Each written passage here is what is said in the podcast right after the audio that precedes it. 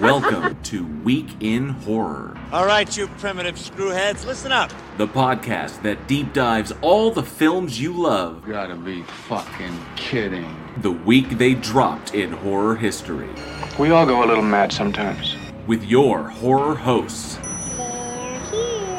JL, when a shirtless Sam Elliott with no mustache takes out a, an alligator with a uh, with an oar, that's the kind of movie I'm looking for. Eugene, And we're just casually just like, yeah, so that's probably the best way to go, light someone on fire with that's the lead. Alex, It would not be an original lineup if I didn't have fucking technical difficulty. Johnny O, Now it's not in Amityville, or where it's Amityville. And Aaron. They, they got manure to work with and nothing grew from it. News, trailers, trivia, special guests, and more. You're gonna need a bigger boat. Live show every Wednesday, 7 p.m. Central at youtube.com slash week in horror. Welcome to prime time, bitch! And wherever you listen to podcasts. One by one, we will take you. Week in Horror. Stay scared.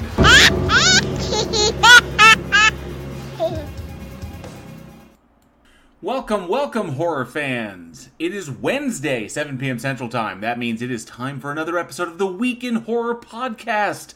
The only podcast that's doing this because you were home. And if you, dear horror fanatic, are listening to us at the top of the week, remember we do this live every Wednesday here on YouTube. You can join us here in the live chat. Come hang out with us. This week we are covering select horror films released December 18th through December 24th. Thank you all so much for joining us. I am JL, and with me tonight are Aaron and Alex. I got both A's tonight.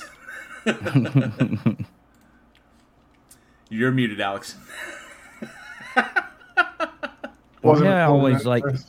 Sign to people when they're on mute. They can hear me and I can't forget.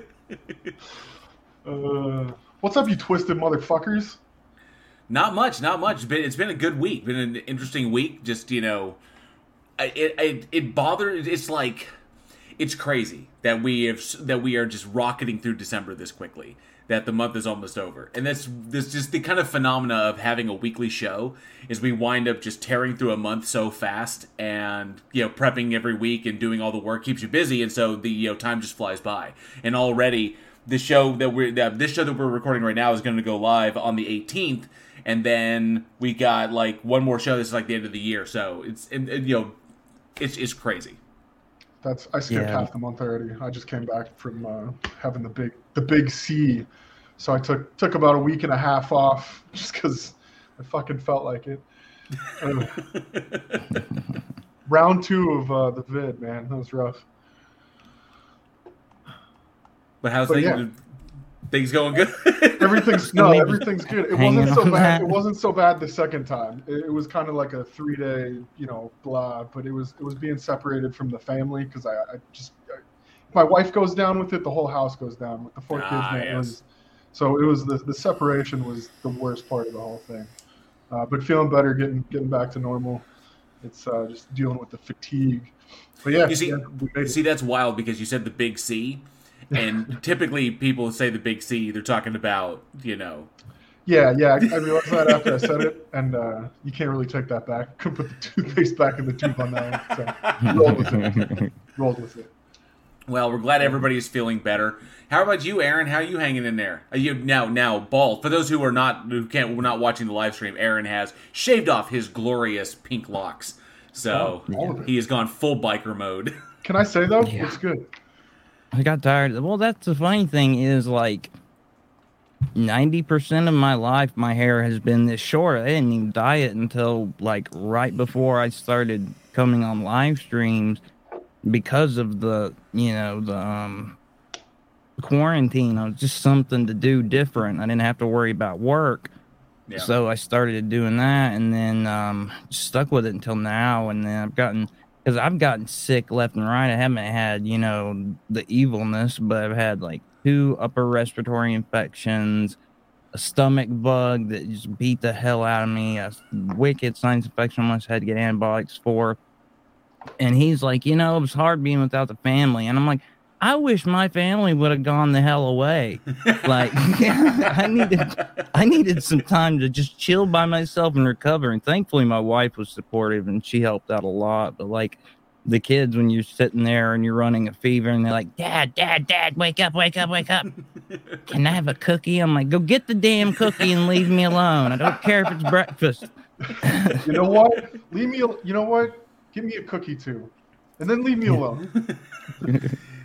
Oh, there's cake in the fridge. It has eggs and flour and wheat, and it has everything you need. Just go get that. Leave me, leave me alone. Go for it. Uh, well, I'm glad everybody's feeling better. It's awesome to, to have uh, Alex. Alex and Aaron haven't been on a show together in a minute, so it's gonna be a lot of fun. It's been a while. Good to see And you. of bro. course, we got a bunch of stuff we're going to cover tonight and uh, some interesting movies to dive into. I think some really good choices that we have coming in towards the end of the week. And uh, but first and foremost, let's get this banner up. Bam! That's our there's our Patreon banner. All those special individuals that help us to make the show amazing. And let's see who is in the live chat. Say hi to our audience before we dive in. Travis Brown is here. Usually, he's, uh, he's typically the first one in the uh, first one in the room. But good to see you, Travis. Thanks so much for being here. This Good Evening Horror Freaks and Geeks. Good to see you, bud. Haley Taylor, the Psychotic Banshee, is also here. Says hello. Good to see you, Haley. There's Aaron Reese keeping it uh, real in the live chat. Rodent last name. Gabba Gabba to you. Says happy Wednesday. Good to see you, Rodent. Thanks so much for being here, bud. Oh, let me see here. Um, I see that Haley said uh, Haley got her flu shot recently. Apparently, it kicked her ass. But she also said that. Oh no, I Heart Dog said, uh, "Oh God, a tarantula movie." And I Heart Dog's chat, uh, one of our big supporters, thanks so much. I Heart Dog says, "Oh God, a tarantula movie? No way in hell."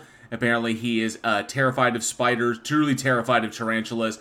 And Haley says, um, was it Haley came back with ant, oh, that it's not spiders, it's ants that figure out. So, but there's actually a connection to the movie Them, which we'll probably be chatting about here because Them has giant ants in it. But yeah, we're gonna get we're gonna dive into it. I see Denova28 is here, another one of our amazing patrons. Good to see you, Denova. Says hello, everyone. Hope you all are having a good week so far. We are. Thank you, sir. Sarcasm as well is here. Says good evening, fiends. Good to see you, Sarcasm. And Sonia Garlic is here. Good to see you, Sonia. And I see Gosh of Heckfire is in the house. Says good evening, young lads. Good evening, good sir. Yep, we got the A-list crew tonight. Angel Rivera is here. So good evening, everybody. And I'm glad that you got your uh, your new gear in the uh, in the mail. Teespring has just been dragging its ass as of late. So hopefully those are still going out and uh, getting there quick. And you're right, Sonia Garlic. The year has gone by so fast. But you know, we'll say we're oh, 2023 is on the horizon. So we'll you know it's a brand new year, and of course, brand new year for all of y'all, and of course all of us here at Week in Horror. We have so many cool things coming in 2023. It's it's it's kind of like it's like it's taking forever to get there, but it will be here before we know it. So I'm really excited about that. Uh, Sir Little Wolf is here. Good to see you, Sir Little Wolf, and Casey Cooper as well. Says well met. Good to see you. Peter Noddle is in the house. Thank you so much for being here, as well as Cindy Johnson is here. Good to see you, Cindy. And let me see it. And Joshua Lee is here. Good to see you, Joshua Lee. Thanks so much for being here, all. I don't think I missed anyone. I think I got everybody. I'm usually really good at it. And I try to catch it early, you know, before we get a whole bunch of people in here. All right, so all kinds of good stuff. So first and foremost, up, I gotta ask. I want to, uh, you know, check with my. Uh, let's see, I gotta check with my my co-host here. Do y'all have any plans for the holidays? Are y'all doing anything? Are y'all, huh? Lots of suffering. Uh-uh. we'll do we'll do some Christmas Day with the family as long as my body's up to it. Like, but like the thing kills me. So I love Halloween season, and I hate Halloween night because I got to take kids out trick or treating. You're always debating throwing an elbow to a 12 year old. I love Christmas, but I hate every bit leading up to it because people are like a month and a half of being jerks to each other, and all of a sudden they're like love and peace towards men, and it's like. I'm glad you believe in forgiveness because I'm holding this grudge till next year. Amazing. What about you, Alex? You do anything for the holidays? We will be traveling a thousand miles by car, Ooh, multiple children, Ooh. through the snow into a winter wonderland for, for a couple of days and then turn That's around always and fucking fun. do it again. So, yeah. Casey Cooper says, "My God, jail that beard. It's alive." Yeah, apparently it is. A a tribble came and nested on my face, but I'm loving it because I'm not. I'm not. I haven't touched it. I only. I only trim the mustache because the mustache gets in my mouth when I eat. So I have to keep the mustache trimmed, but otherwise I'm not touching it. I'm just letting it go um, and just seeing what kind of what it turns into. I, I'm kind of digging it. I, I like it. So Beard Thulu. when it gets wet, it does that. It, tur- it comes out very tentacly. So it Oh yeah, it goes off into little strands. Mine will do that, and I have to take and like make sure to pull it back down sharp. Otherwise, when it dries, it just starts moving towards my ears.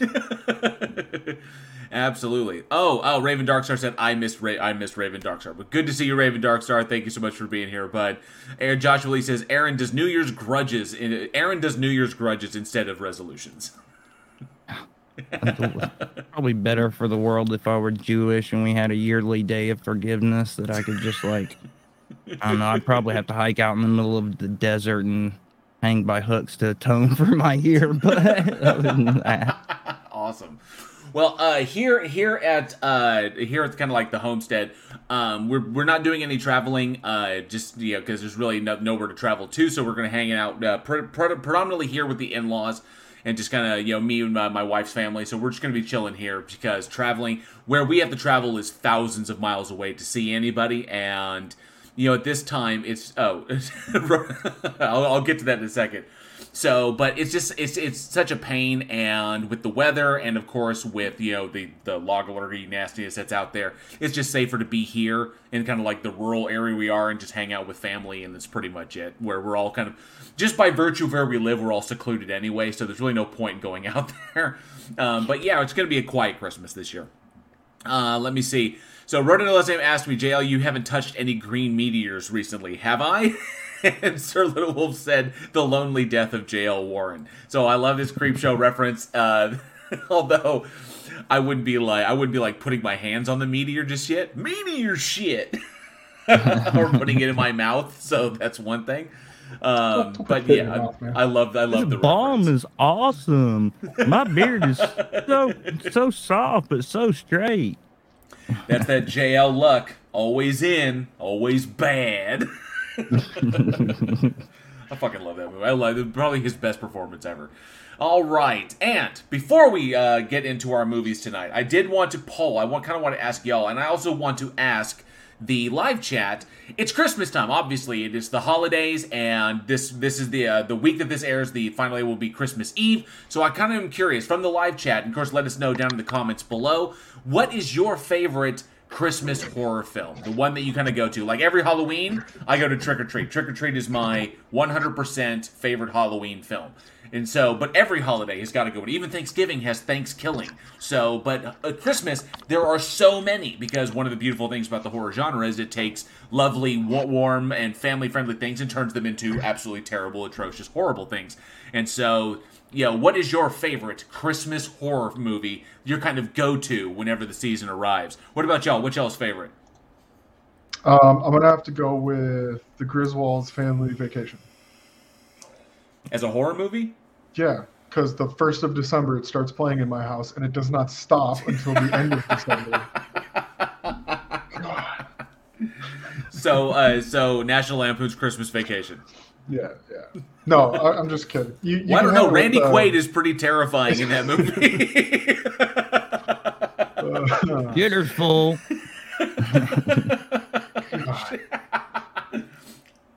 So uh, you kind of nailed it with Trick or Treat, but shit, I, I don't. Krampus was pretty good. I want to say recently Krampus has been kind of my go-to. Um, yes, Angel Rivera. Yes, Gremlins does count. Gremlins is a Christmas horror film, and Nightmare Before Christmas also counts as well because that is also because that's set at Christmas time. Um, let me see. So we got some we got some Night Before Christmas love. We got some we got a lot of Gremlins love. Obviously, Sir Little Wolf says Krampus as well.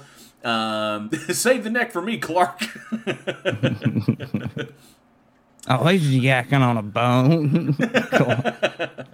So, so my favorite, my favorite uh, Christmas horror film so far. I mean, it is so far. While Krampus is good, and there are a number of others, my absolute, my, my, my, the one I always go to is a Christmas horror story. And a Christmas horror story is similar to Trick or Treat. It's an anthology of films that is, is centers around this small town called uh, Bailey Downs. And so it's these tales that are kind of interwoven amongst themselves. There's one about a possession spirit. There, there's one about a possessing ghost. There's one about a changeling child. There's uh, a, several uh, different stories. It's, like I said, it's an anthology, but the framing narrative is all, and, and it ends with a fight, with a literal knockdown, drag out fight between Santa Claus and Santa Krampus. and Krampus, yeah. Okay, and you just can't fucking beat that shit. And so um, the frame, but the framing narrative even sells it even better because the framing narrative is a is a radio host who's playing the Christmas hits over the evening. He's talking about you know things that went down in the history of the town, and the Christmas host is William Shatner. And I'm like, and he's and he's drunk. Is a drunk William Shatner relating the story of like these stories, and then they're all interconnected through the town and everything through the legends of the town. And it ends with a fucking Santa Claus versus uh, Krampus fight, and it's fucking amazing. That's a good one. Awesome. so Uh, yes, I'm a Christmas go- horror story. Yeah, go. Well, what is Aaron? I was gonna say it's uh, maybe garbage day sometimes, depending on the Silent mood Night, I'm Deadly in. Night, Silent Night, Deadly Night Garbage Two. day. But, uh, Garbage yeah. Day. well, probably Black Christmas. Um, be Which up one? there. If hmm? oh, the Which original. Well, Oh, okay, okay. Just Shit, the, the, the, the, the original with the which original with one? the original with Margot Kidder. Okay, just make, just making Yeah. sure because there are three, so they're Oh, progressively yeah, I worse. forget there's three. but yeah, no, the original. Um, like and in that one, I've heard some people say it's kind of not a Christmas one, even though it takes place at Christmas. It doesn't go with all, with the themes and everything. If not that, then Tales from the Crypt. Either one of the ones with the Psycho Santa, the original '70s one from Amicus, or the '90s television HBO one. Oh, the, the, one the are 90s one and fucking Larry. Drake is Santa. It's like the fucked up Santa like that. Oh, he was amazing in that. Mhm, Fucking ending Oh, on it, you're just like, oh god. well, Silent Night, Deadly Night is a good one as well. Silent Night, Deadly Night, Silent Night, Deadly Night Two, which continue to, which is a direct sequel before it starts getting all weird and goes off and goes off into left field. Then you got like um All Through the House and uh oh there's a uh, God there's so many. Uh, obviously the uh, the new Silent Night that re- that recently came out that was kind of a not really a remake of the original, just a Psycho in a Santa suit. Um, so many good ones. Black Friday could probably be squeezed in. It's more Thanksgiving, but they're kind of starting on Black Friday. It's when they start just jamming Christmas up your Right. ass, morning, noon, and night. Oh, let's see. Silent Night, Deadly. Gosh of Heckfire says Silent Night, Deadly Night, and then uh, let me see here. And Casey Cooper says uh, the Star Wars Christmas special. um, Travis Brown says I really like the All Through the House from the 1989 Tales from the Crypt episode. Fuck yeah. He was uh, yeah, he was great in that. I love I love Larry Drake. I miss him. I miss him a lot. He was my obviously one of one of our favorite icons as uh, Doctor Giggles. So, but fantastic. But let us know down in the comments below, of course, what is your favorite? Uh, oh, there's Raven Darkstar with some Black Christmas, uh, some Black uh, Black Christmas love. So let us know down in the comments below what your favorite Christmas horror film is. There are so many, whether they're anthologies or they are just straight up horror films. But we'd love to hear what you think and uh, well, what's your favorites. What's what's your go-to? Haley Taylor says, not really a horror movie, but my favorite Christmas movie is of course Die Hard. It ab- it's one of the best. You Oh, got to yeah. watch Die Hard. It's up there. Scrooge is my favorite, just broadly Christmas movie, but Die Hard comes in right behind. Scrooge is one of those movies that explains. I saw it when I was young and explains so much about how I ended up this way. it just like, and some part of me perceived that as normal. and was like, that's what we'll do. I love that. I like the the, the what uh, even though there were so many in that Carol Kane is my is my favorite part of that movie was Carol Oh, Kane laying the smackdown on Bill Murray. You don't get much better than that because plus Carol Kane, oh man. But um the the trailer for their version of Scrooge with the with you know international terrorism, acid rain, you know, just like what the fuck? That and the, and the day the reindeer died. day the reindeer died. fucking, fucking Lee Majors. the night the reindeer died. Not yet. Oh, such good stuff. Such fantastic stuff. All right, so we got the three of us here. We are ready to go, and I'm looking. And also, uh, quick reminder that we do this weekend have the next bloodbath debate coming up, and of course, Aaron was here. We did the we did we were going to do the coin toss, but Aaron wasn't here last week. But we did the coin toss kind of off screen just to let everybody know, give everybody an update. Aaron won the coin toss, and he chose to represent the animals from You're Next in uh, in a uh, bloodbath debate against Angela, who will be uh, taking the strangers. So the home invader trios are going to go up against one another. So looking forward to that. That's going to be this Sunday for those who have access to it. To come in and be special judges. So look forward to that. That's going to be a lot of fun. All right. So Aaron, you want to kick us off? What do we got first on the chopping block tonight? All right, first up from December 18th, 1980, we have Night Kill. Let's play that trailer. And that's it. Don't you fucking hate it when you like are in the shower and this, the water starts stops running and, and the steam starts pouring out and you get stuck in there and then knocked unconscious? Isn't it great? It sucks. It, it, the it Better than fucking absolutely way sucks. having somebody flush the toilet. I'm not getting out of fucking shower. Oh, How big is that shower? All right. So, and then the reason that that was so short is this: I found out was a one of the TV movies of a week. I'm like, television has gone so downhill since then. Mm-hmm, mm-hmm. But it is directed by Ted Post, written by Joanne Gill and John Case, and starring James Franciscus, Mike Connors, Jaclyn Smith, and Robert Mitchum. And it's a West German American, and by which I mean, you know, produced uh, West Ger- uh, via West Germany. It stars American though. It's crime thr- thriller about a woman who, after being pulled into a plan to kill her sadistic husband, is tormented by an unseen stalker while also trying to evade an aggressive detective. Um, and it's one of those where some people would try to edge this out of the horror category by saying it's a thriller, it's not horror. But we discussed that. We firmly believe that that thriller movies are horror movies, and I've advocated for them being the mystery subgenre Mm-hmm. of horror. So instead of like we're talking about Christmas horror, this is mystery horror. But there's also other good reasons we're going to talk about for including this in the category. Oh, absolutely. Sarcasm like to bring up why always with the end of the film in the trailer, and that's a very, very good. That, that I mean, it's an excellent question because what you essentially saw was was parts from the end sequence in that, and uh, I absolutely agree that this that this ab- this absolutely is a horror film. Number one, because Robert Mitchum Robert Mitchum is a badass. I've loved him. I mean, I think the first thing I ever saw him was like Night of the Hunter when he played that psycho, you know, preach drifter preacher or guy, and so he was fantastic that. But I love Robert Mitchum. He's a fan. He was a fantastic character actor. Plus, it's had Jaclyn Smith in it. Oh, one of Charlie's Angels. So, but in this particular one, um, okay. So the big, the big, the big thing on this is that I think what's really, really important is not only who directed, which was Ted Post, but also the fact that the film, the film is, uh, you know, falls into the film noir character, uh, territory. But I think is also giallo because there are things within the film that definitely fall within that category. Especially, you know, when you take sequences like the gaslighting the the main protagonist and of course the the killer like killing all of her animals and you know you know you know psychologically manipulating her and twisting her and shit like that but it absolutely does and i think um, that's really what i wanted to why this one came up on it because there are horrific elements within this thing that are very grounded in reality. There's nothing supernatural about the film in and of itself. It's people doing shit to people. But that's what's, you know, oftentimes most horrific about these things. I think like we can say uh thriller, but I like what Aaron how, how Aaron puts it, kind of like that subgenre area.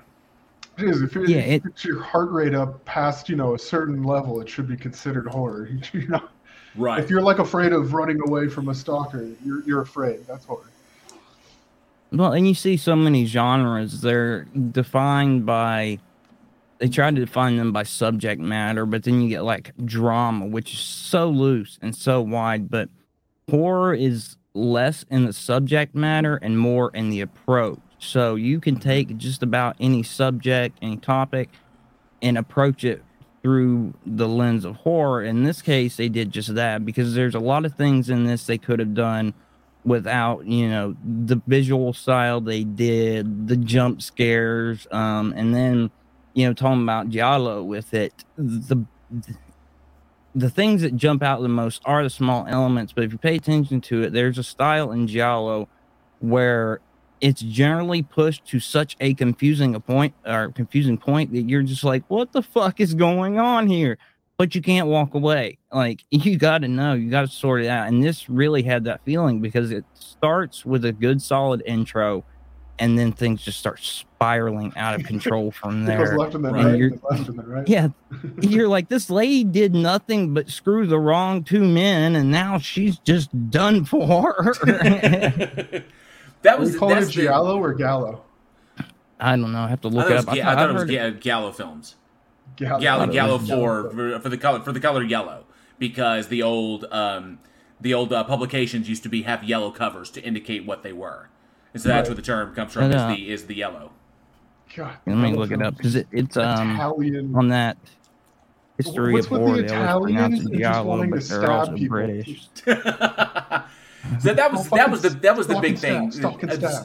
The uh the obviously so that that was the big thing about this one and why what led me to, to go into this. So and hey Anna Anna good to see you. Says hey everyone. Thank you so much for being here, But And Elizabeth Sylvester, good to see you, Elizabeth. Thanks so much for being here.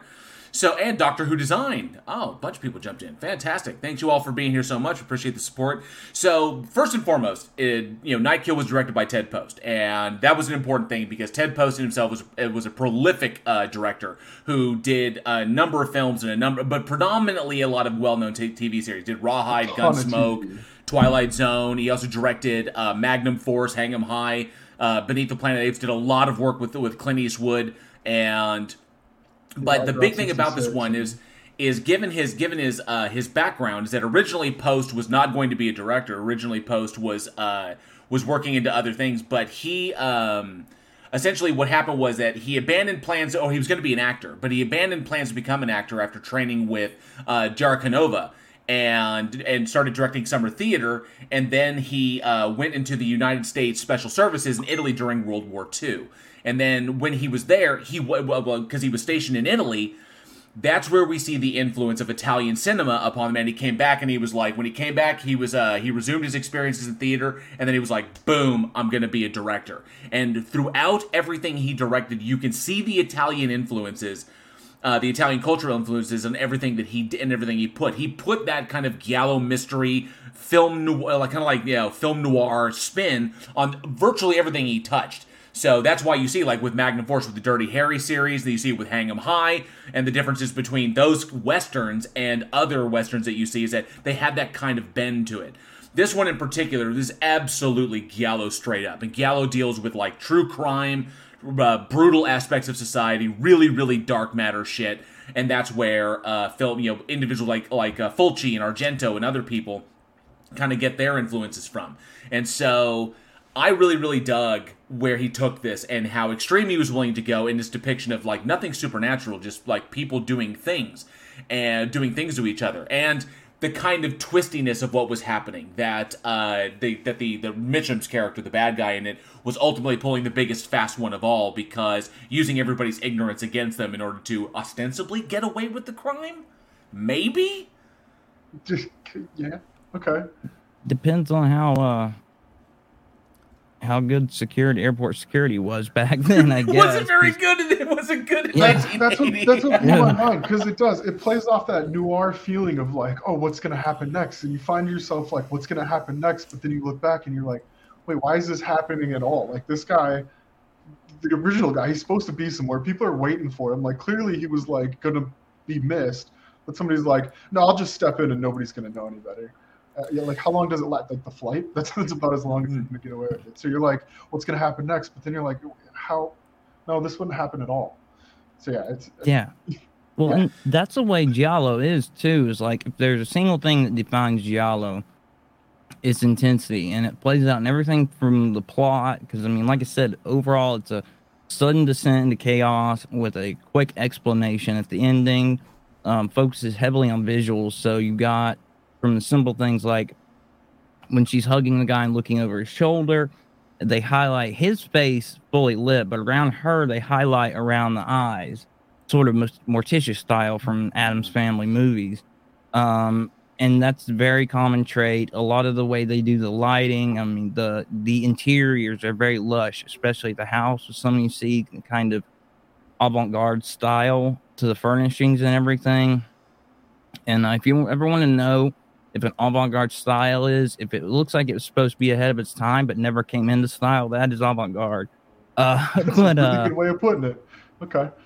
they ended up and you know she's got that whole flight scene that it's these things are added to it that are, are somewhat commonplace like you got the the police behind her her uh flying around the roadblock i believe it was but Mhm. it's this very intense chase with things that are not related to what she's dealing with itself because she's dealing with a body they have the risk of blowing that um but it's not the main thing and it goes that way throughout and does the same thing with visual styles because it always goes straight for what it's featuring so if it's trying to show like the tape recorder when she's being spied on it's his hands black gloves which are like as giallo as it gets. Mhm. um and the recorder running but then you get outside because they want to really push that this is this is arizona. I think it's in yeah this one's in phoenix. So like they really even though this is probably not phoenix in most shots they really want you to feel like it's phoenix. So they do these huge wide open shots and it just it really goes for it. It's got the soft focus. I mean it's it's written all over it. And i think I have a bad feeling that if he did, had not gotten a chance to go to TV with this, I don't think it would have gotten made. I don't think theaters were going to take a risk on that style back then. They'd import it, but they wouldn't finance it. That's, That's true. my I, take I would on agree. One thing I really, really dug about the movie and uh, that stood out, obviously, yo, I will agree with um, sarcasm. Mi- Mitch Robert Mitchum plays the best bastard. He absolutely does. He plays a great bad guy. He always did. And um, uh, wha- uh, totally don't want to space on his name. Uh, Mike Connors was fantastic as the asshole husband who winds up getting smoked. I thought he was great. He was a perfect bastard the the the really cool thing about Nightkill or about these types of films, and I think is is there is the utilization of sound. Sound is always so very very important. I noticed that no matter what you know what film you're watching in giallo films, sound is always the most important thing because it's the thing that we associate with what is going on, and it, it basically informs our emotional response to what we're viewing at the time. And we're gonna get a little bit heavier into that into the next film we're gonna talk about, but in this particular one. Post was really, really smart about the sounds that he utilized in order to try and, and create this consistent and kind of growing uh, in or this increase in tension throughout the entire movie.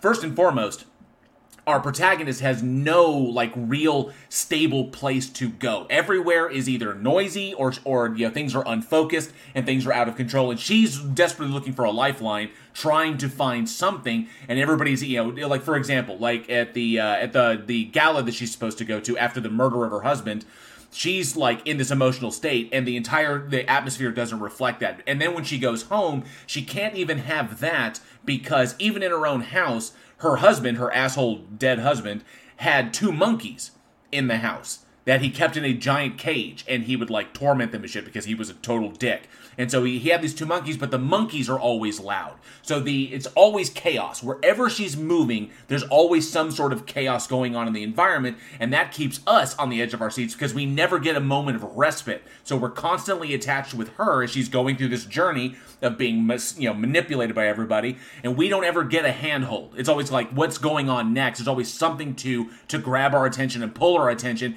and you know because we're with her she doesn't want to get caught or she doesn't want to get she doesn't want to get caught by the killer she doesn't want to get uh, harmed she's constantly running from someone we are in that emotional state with her because we get no respite from any of the action that's going on. If she's out in the desert dumping a body, there's rattlesnakes out there. There's the sounds of traffic. If she's, you know, if she's uh, when she was running from the killer in the uh, construction area, there's the sound of the machinery going on. There's always some sort of chaos going on. She gets no uh, port in the storm, and that pulls us with it. And it's so important why sound is so important and why your foley's and your scoring is always so vital to creating this atmosphere for your audiences. And I thought that Post did this brilliantly in this particular film because I was feeling her anxiety throughout the entire thing. Every time she's moving, when she even she makes a phone call to her lawyer. Her lawyer's in the middle of a party and the party is loud and he's not listening and she's got nothing, you know. And I feel for her, so it really drew me in. I loved that aspect of this particular one. Well, the crazy thing with the audio from uh, Giallo is the fact that a lot of them, the original style was done out of necessity because they were recording areas, especially out in public, where they could not get good audio. The technology back then just didn't allow it. The environment didn't allow it. They couldn't shut a lot of the places down to do work.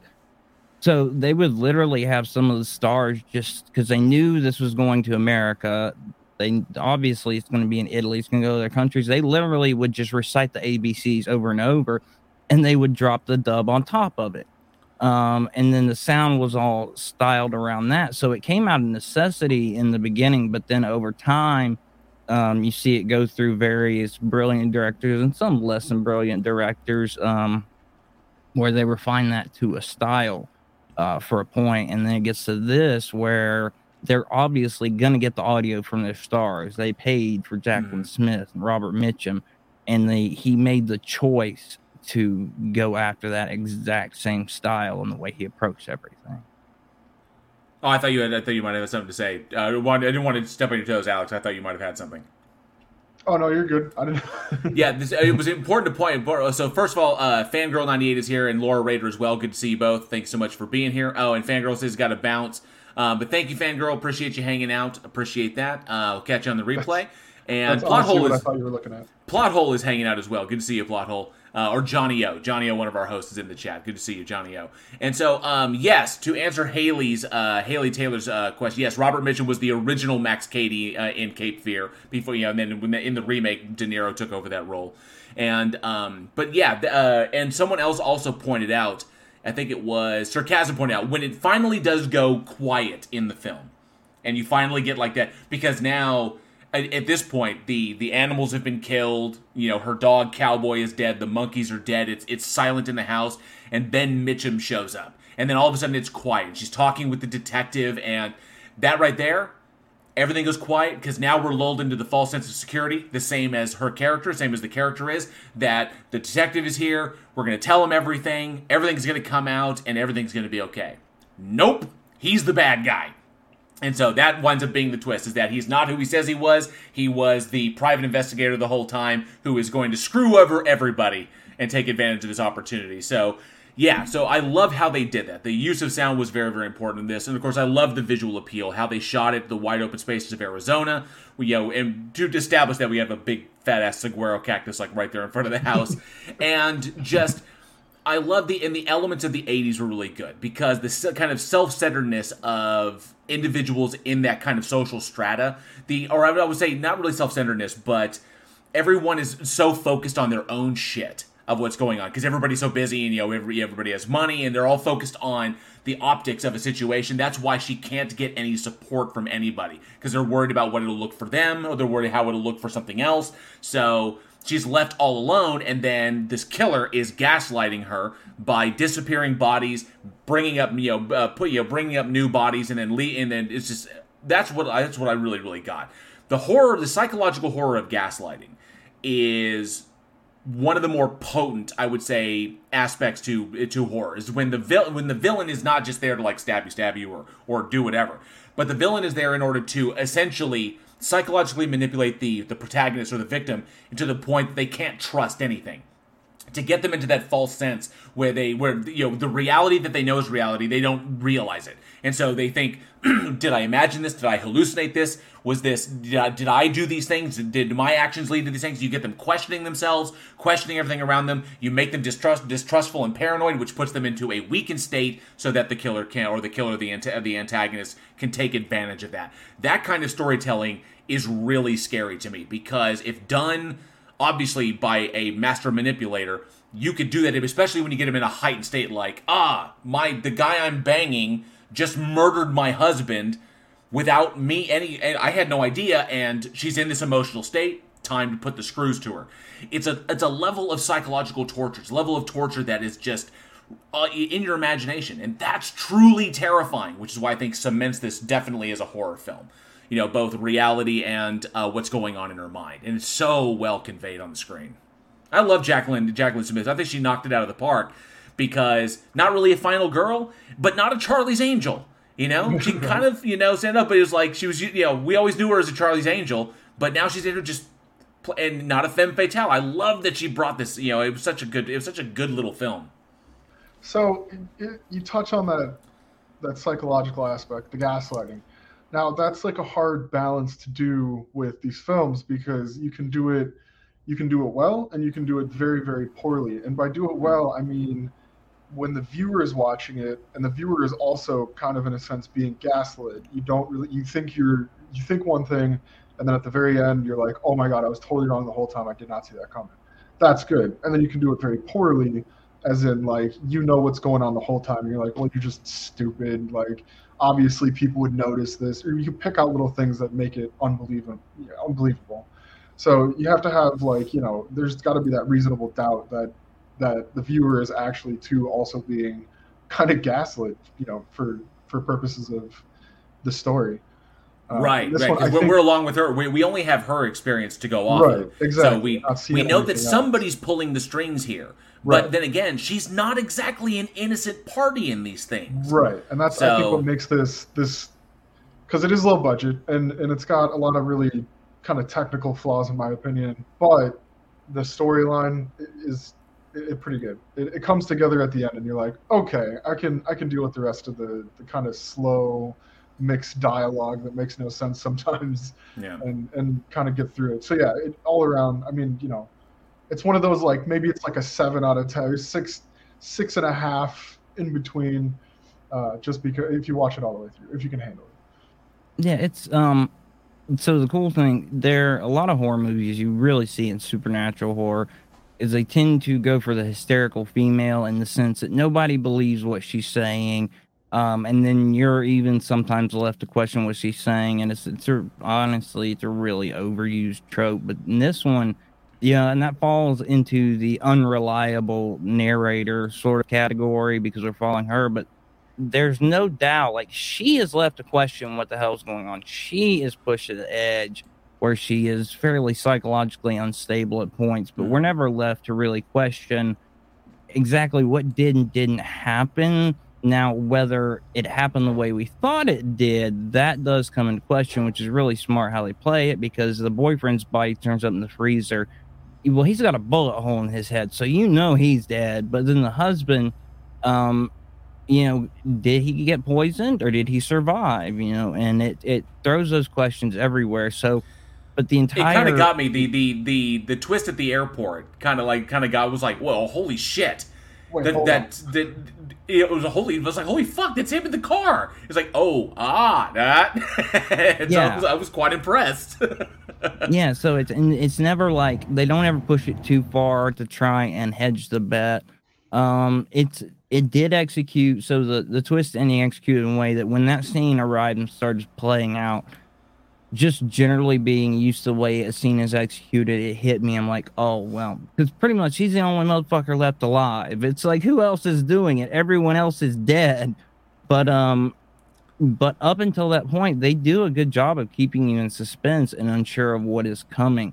So it's a really well executed plot in that regard. I mean, like he said, like Alex said, it's, I mean, this is not a nine or 10 out of 10, but this is a good, yeah, a good six or seven. It's better than a popcorn movie. It's something you'd intentionally watch down to see. Um, it, it didn't make me feel like Johnny, where I'm just like, fuck this. Um, I actually enjoyed this one. It's a fun one. It, it, it really is. I dug the, all the little aspects that go into it. Um, how it, how narratively the, the, real strength in this is the is the writing and the acting. The writing, though actually, I would say the writing, the acting, and the cinematography. Because obviously, with Giallo, it's all about it's all about the storytelling. And I think that uh, Joan Andre and John Case who did the original story, and I think Joan Andre really, really ca- uh, captured it. Is kind of because adapting adapting stories like that to screenplays can be difficult but they managed to hit all the notes and they managed to get everything in there and it never strains credulity to the point that it's like this would be impossible and i really really enjoyed um, how Ted Post brought it to life with his unique uh, kind of Giallo inspired style that he took from uh, from his time in Italy and his time directing stage, you know, do, as a stage director. Because stage directing and film and you know f- uh, directing on a film set are are, are way two completely different animals. And I love that sensibility that he brought in capturing specific things about them because it was it may appear kind of like big i like that we needed those kind of okay so on a stage uh, performances are big They're used to being big because you need to give a big performance, which on film will seem overwrought, but on a stage it works because you need to be able to reach everybody in the entire theater. You have people sitting all the way at the back that have to be able to pick up on what you're trying to convey. So behaviors and actions are meant to be big. So the director is used to being able to see exactly what he wants from anywhere in the theater. But when you're up close and personal, it's a little bit different. You you want subtle, you want small because the camera's right there in your face. But if you blend the two and you have your actors convey a particular thing large in order to really get that across, then you can, in service to this particular narrative, force the audience along the path that you want them to, which is important in this kind of storytelling. Because we really need to sell that the that the husband is a monster, is an absolute monster which is why his performance is so big when he's in the desk and he's yelling at his secretary and he's saying, "Oh, I'll, you know, I'll, I'll, send you. I'll put you back on the on the sidewalk where I met you," or blah blah blah blah blah. And he's so an, an, such an abominable asshole that we then look at the wife in a particular light and the people around him in a particular light, which helps to service the plot. So all this kind of a perfect storm of of, of everything that comes along. A great little kind of just like I would say midnight movie that you can sit down and really, really sink your teeth into. This is kind of one of those perfect ones that almost slips under the radar, especially in 1980. You know, mired in a sea of slashers and you know everybody trying to jump into that pot after you know after Friday the 13th kind of like sprang out was like hey check it out. Oh, you know uh, this is the new thing. So I love that uh, this was in there and told a really really compelling story. A lot of fun. Yeah her that's the thing. She wasn't a bad person her problem was she surrounded herself with terrible people. Terrible so people. When she was in her moment of need, like there was no one there.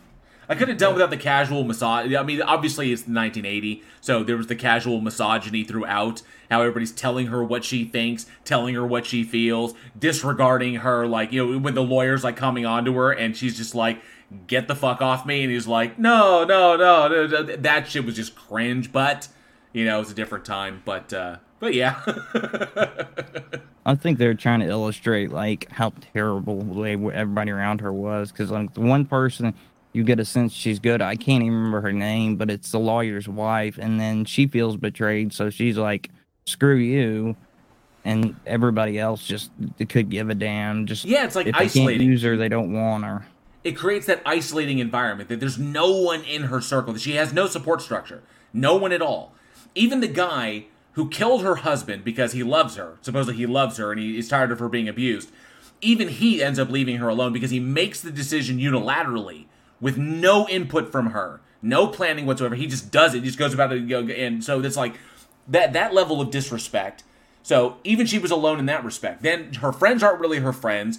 Her lawyer just wants a piece of her, just wants her ass. That's pretty much all he really, really wants. And now he's, you know, I love how it, it set it up. It kind of like it, it how it also makes us aware that societally it creates situations where ostensibly you're you're more alone than you think you are. That when the shit really hits the fan, you find out who your friends really are, and how she's not only kind of created the situation herself, but she's also a victim of her circumstances because she kind of married into this situation, which blows. And so you know, you you find this, this this kind of like ripe opportunity for bad guys to come in and take advantage, and that's you know the beauty of this kind of storytelling is that it has that really solid reflection of reality there, which is why I think it grounds it and makes it horror.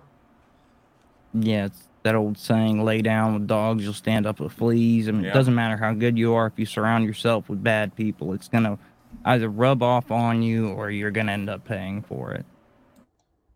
All right. So the question we have for the audience is what is your favorite or what do you think is the best horror noir movies like Nightmare Alley, Shutter Island, Angel Heart, etc., etc.? Uh, you let us know in the comments down below in the live chat or drop us an email at weekinhorror at gmail.com. And uh, uh, my favorite's right there in the title, Angel Heart, just because I dig the era. I, uh, I really loved Angel Heart as well. I, I dug it very very much. An, uh, another one I really dug was was Upgrade. That was a recent one. Was Upgrade because it, it blended horror and science fiction and and some action, but it definitely had that noir storytelling that that kind of horrific because you know the, the the it was a gruesome film and you know what's going on in this you know eh, what's going on in this and but the elements there were, were just beautifully done. This kind of like this kind of futuristic sci-fi horror action movie that is I think is kind of like a spiritual successor to Ex Machina. But I strongly recommend that one for anybody who uh, who would take. Oh, uh, Angel Heart. Uh, Laura Rader says I enjoyed Angel Heart and Sin City. Oh, Sin City, a lot of film, yeah, a lot of noir there. Absolutely. Yeah, noir translates disturbingly well to a lot of genres. Like I'm a big fan of cyberpunk, and it plays. I mean, Blade Runner, and it plays along really well just with that. All right, so Yeah. with that, go ahead and hand it over to Alex. Oh, who me? Let's uh let's kind of stay in that noir category, huh? I guess more more uh giallo. Definitely, the, definitely that Giallo territory. Definitely Absolutely, because because we're gonna go from West Germany and we're gonna pop over to Italy. I'm just gonna hang out there for a minute, uh, and we'll do that in the film Terror at the Opera. Uh, this one came out December nineteenth, nineteen eighty-seven. Wasn't it originally just supposed to be opera? I think it was it was it was originally Terror at the Opera and then was renamed to just Opera. Yeah, okay, makes sense. All right. Let's check out this Holy- trailer. I just imagined him putting sunglasses on right before he said that. Final note. Is the real killer. All right, so uh, this is an Argento film. He uh, direct, Dario Argento directed and co-wrote this. Um, this is starring Cristina Marsillach, Urbano Barberini, Daria Nicolidi. Nic, oh, damn it! I thought I had it. Nicolati, uh, and Ian Charleston. And this film was great. It was okay. So it focuses on an opera singer who kind of gets her big shot um, because her her the star of the Macbeth play gets run over by a car, and then uh, so she gets her shot, and then ultimately gets involved in a series of murders that happen brutally inside of this opera house, uh, and it's directed beautifully. Some of these, it, it's it's yeah, no, this is good. I definitely have to say. So, um, obviously, the one of the one of the last Argento masterpieces. Um, I Yeah. freaking I absolutely adored this movie. Everything about it was phenomenal. So, um, it was it's kind of hard to know a place to start. So, first and foremost, the film, like like you said, the film is shot incredibly beautifully, and I love. Um, oh, okay, so. So first and foremost, so yes, Alex Alex said it. He, he but we're not on stage. So you know, Aaron Aaron said Alex said Macbeth. So here comes the curse. Like.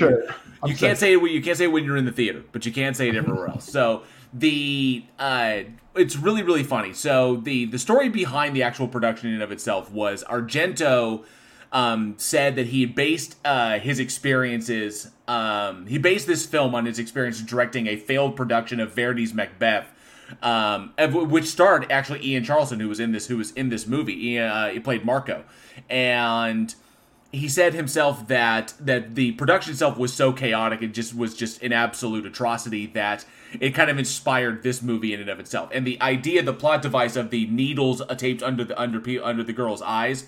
Um, came from a joke that Argento made that he really didn't like it when people watched his scary movies and then they would look away. They like when he looked away during the scary moments, and he wished that he could tape needles under their eyes to force them to watch it so they would actually see, you know, uh, all the work that he went into. Um, but there are definitely allusions to this in the actual storyline because we have the killer who is essentially forcing the girl, the main girl of the uh, of the uh, uh, Betty's, forcing Betty to watch all the terrible things that, or it was it was yeah it was it was Betty was uh, forcing her to watch all the horrific things that he's doing to her friends. So anybody that gets close to her, this killer shows up and, and kills her. So, but then turns around and kind of gaslights her to a respect or manipulates things so that she can't go to anyone and nobody will believe her because the claims are so extraordinary. And so these people are dying around her in really horrific fashions, like gruesome fashions, whether it's the, the guy that she tries to sleep with or a friend who's trying to help her uncover the mystery. And so we have this killer who's like kind of controlling all these aspects of her life until the gruesome, you know, conclusion. And um essentially reality not being what, what people think it is or people questioning their own realities has allusions in and of itself to the story of macbeth and, and the lady macbeth arc in that and how as these horrific things are going on and in the reaction that you know questioning everything that's going on and questioning ourselves and questioning our reality and slightly going wondering if we're the crazy ones and such. And then of course obviously allusions to phantom of the opera. Now argento said there was no real connection. Argento alludes that there's no real connection to Phantom of the Opera, no real inspiration. It's like, come on, though.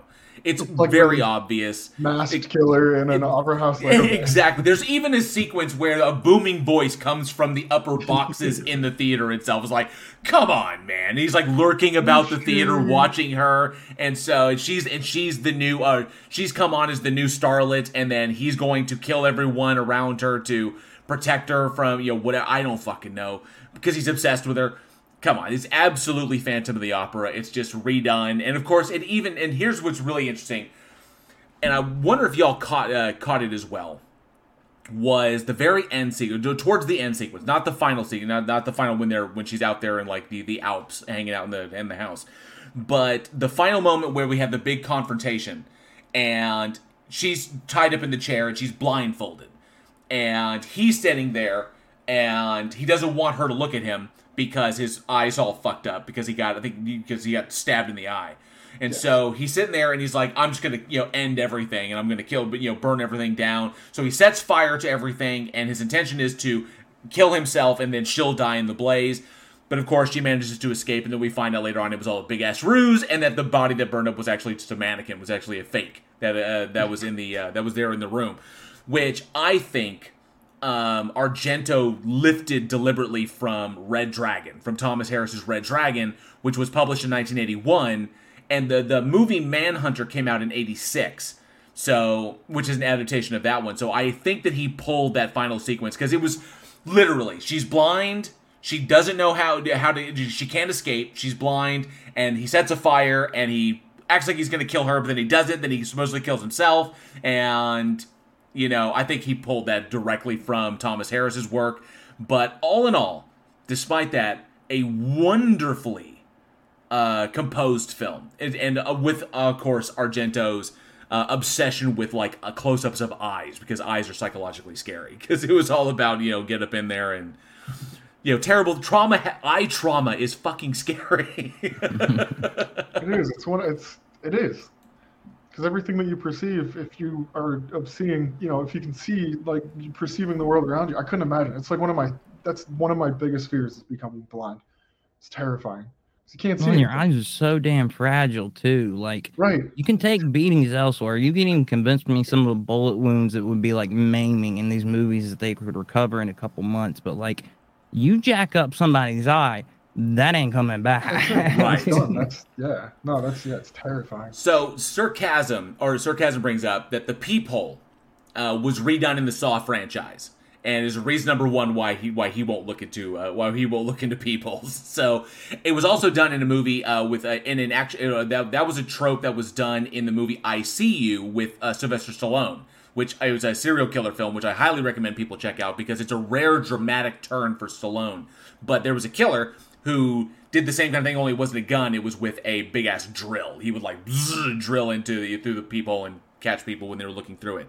So I've seen a couple movies with that, and it's the reason that I don't look through peepholes with the lights on because if you look from inside a peephole with the light on, somebody can see that the light's obscured by your head. Yep. And that's when they're like, Pah, and just nail you. Like, cut the lights off. Go into fortress mode. it's in fortress mode. So, um, obviously, the that was an awesome shot. So the peephole kill scene when he's like flashing when he's like looking when, he, when she looks at the people and all she sees is the eye. And then she sees like this badge that's kind of there and it's all dark because he's got the power. So he's using a flashlight to obviously you know we know this is the bad guy that's out there. And he's like trying to show her the badge. You can't really see it. And then all of a sudden says, here's my gun. Check out my gun. It's like no no i want to see the badge again. And then he sticks the gun directly into the peephole and she's like uh like looking really close. It's like oh this is not going to end well. That's this was an that's not where incredible. For 1987, this was an incredibly well done shot because obviously the gun fires, the bullet traveling through the the peephole, they you know catching that shot, and then of course what was really ballsy, and this was this was I thought was really really interesting is that if, if for anybody who watched the movie itself, you remember that. The, the film was shot uh, in the profile where she's looking into the people, and all of a sudden you see the back of her head you know explode out and then she goes backwards when the when the bullet comes through and kills her and originally Daria Nicolodi didn't actually didn't want to play that role because the character's death was so extreme. It was so shocking to her and, and incredibly elaborate. And the reason it, was very frightening to shoot is because there was a small amount of explosive that was placed on the back of her head in order to achieve that effect of the bullet coming through. And so, an incredibly elaborate and dangerous shot that they managed to pull off to do the peephole kill. But then, and I and it just it got me. I had to go back and watch it a couple of times because the way it's timed with the music and then the vantage point because we see her get shot and then she goes down. The explosive goes off, the bullet goes through. But then Argento comes around and does like a headlong kind of like a shotgun shot where now all of a sudden we have three areas of focus in in one shot. And so we have her at the background getting shot. And then we have Betty in this in the mid ground, in the mid in, uh, in the mid ground, reacting to what's happening, and then the foreground, a vase exploding from the bullet coming through. And I thought that, that was just absolutely brilliant the way he shot it with a slight slowdown, slightly in slow motion, so we can get the, the the real effect of this. And I thought that was so that only Argento, you know, that kind of brilliance there. When I thought that was, but just line that up and to get that uh, get that correct, especially such a dangerous stunt, just goes to show the level of planning and the level of vision that Argento had. I thought it was a brilliant aspect of the movie that I thought was super cool and risky for Daria because that was that's a dangerous fucking stunt because that was her, not a stunt woman who pulled that because she's got to be the one there recognizable at the peephole to pull that off. So so fucking cool. If it honestly, if it had been on any newer production, I don't think it would have been as good because they wouldn't have executed this all practically. They would have tried to throw in some CGI, and it's just not impressive. And that's actually one thing too. When the round came out of the back of her head, like I was like a kid in a candy store, simply for the fact that I see so many movies where they shoot somebody, blood comes out of the back of their head onto like I saw one last week with a lamp and I started ranting like a crazy person. I'm seeing cars, blood comes out of the back of their head, but then whatever the blood hits is fine. If blood's coming out of the back of your head, so is a bullet, and that damn window's gonna shatter. But he was smart because he used that. You need, you know, it's the line is the uh, line is the uh, was it fast through between two points, but basically from where she got hit to the base shows the line of trajectory and how close it came to Betty that she was almost caught in this thing. Right. Um, so it established established the tension for that, and then you know we're talking about the eye thing. That's Argento loved eyes, and that going back to the Phantom of the Opera, like if you didn't get the clue earlier on, because he's not just yanking the plot line. This this alludes to it, but it's never that plot line completely. But after his eye has been taken out and the Ravens nummy numbed on it while we watch. Oh, that's right. That's right. Uh, Yeah. there's- because he was killing the Ravens earlier in the killing the crows earlier in the movie, and Yeah. because he was like killing the crows, and the crows like remembered, I guess, and then they Yeah. get released, and they immediately was like that motherfucker right there, ah, and they Yeah, fucking peck his eye clean out of his head. Oh, and yeah, a great took- shot of the, the crow eating his eyeballs. Oh no! He took time to show it munching on the eyeball with this chaos is going down. These people are just like, ah, in this theater. But um, he when he's got her and he's tying her up, and he's lamenting that his eye is taken out, which you know you learn that that's is he's already plotting what he's doing to get out of there. But he's like, how will you ever accept me now that I'm, you know, I can't remember if he said maimed or something to that effect. That was exactly along the lines of the Phantom of the Opera, where you know he wouldn't, he kept it concealed and he kept his, or he hid and he kept his face concealed, and it was that one side in several of the productions. Um, not in the most famous one. Most famous to be more of the upper face, but in a lot of them, it was just the left side of his face. And I was like, if you didn't have a clue before then, you do now that like he stole some stuff, which the entire Three Sister series is from literature. It's from poetry. Um, I can't pull the author out of my head right now, but that little bit inspired that trilogy. So no, he he's never. I don't think he's ever hidden the fact that he should takes inspiration, shall we say, shall we say, from other movies and incorporates it. So I wouldn't be surprised if he read that in the book and was like, "That's going in." That's going in the fucking movie. and see, I don't, and I don't, I, I don't fault him for it. Obviously, if, if something works, definitely use it. If, if you could, uh, but try and make it your own. And I think he did this quite well. Is essentially he took the same kind of elements and just reworked them in a way that that services the plot. And I think that Argento did that really well because too often directors will look at it and be like, "Oh, that's great. That solves that problem for me, and I'm just going to utilize that and you know to kind of shore things up." I thought that was well done because he's like, no, no, no, no. We're going to tweak this so that it fits more with our with where we are, and it's you know it kind of like follows along with the plot here. Is that what you know what this guy's psychopathy is and what his intentions are regarding the young soprano. So I think that was really important that Argento was really good at utilizing inspiration from others, but making them his own and putting his own unique kind of spin on them. So I really, really dug that. And uh, like I said, did it confidently. Yes, it's a, be- a beautifully done film, and Absolutely something. So and it, and it was cla- full of classic classic Argento risk taking because Argento was always a risky director.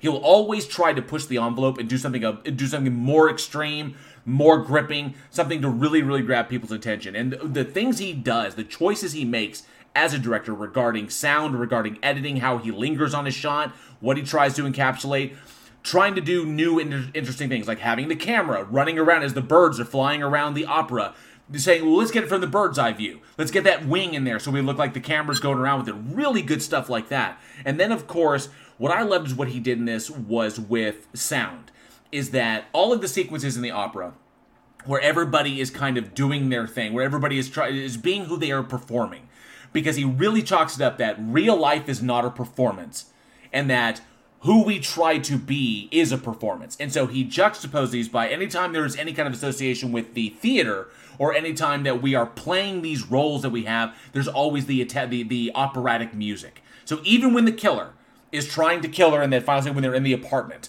you know, even in that moment, there's there's the operatic music playing, and the purpose for that is because these are all the roles that we are either playing or forcing others to play in our own melodramas.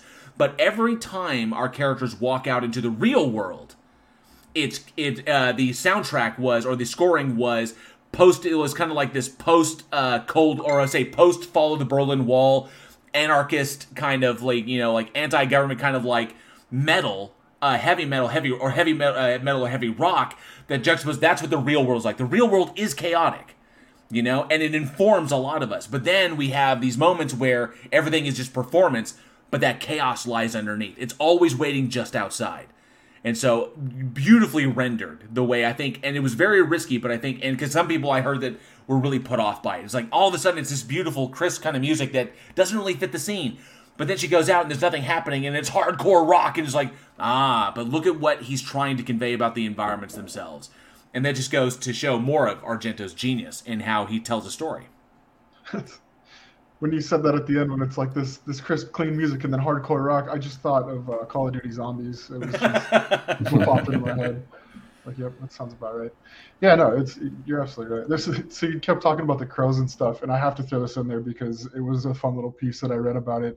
They used about 140 crows on the scene, and it would take them hours after these shots to like you know get the crows back into the cages to reset them. so I thought that was hilarious. But so they brought 140 crows in, and they only recovered like 60 of them.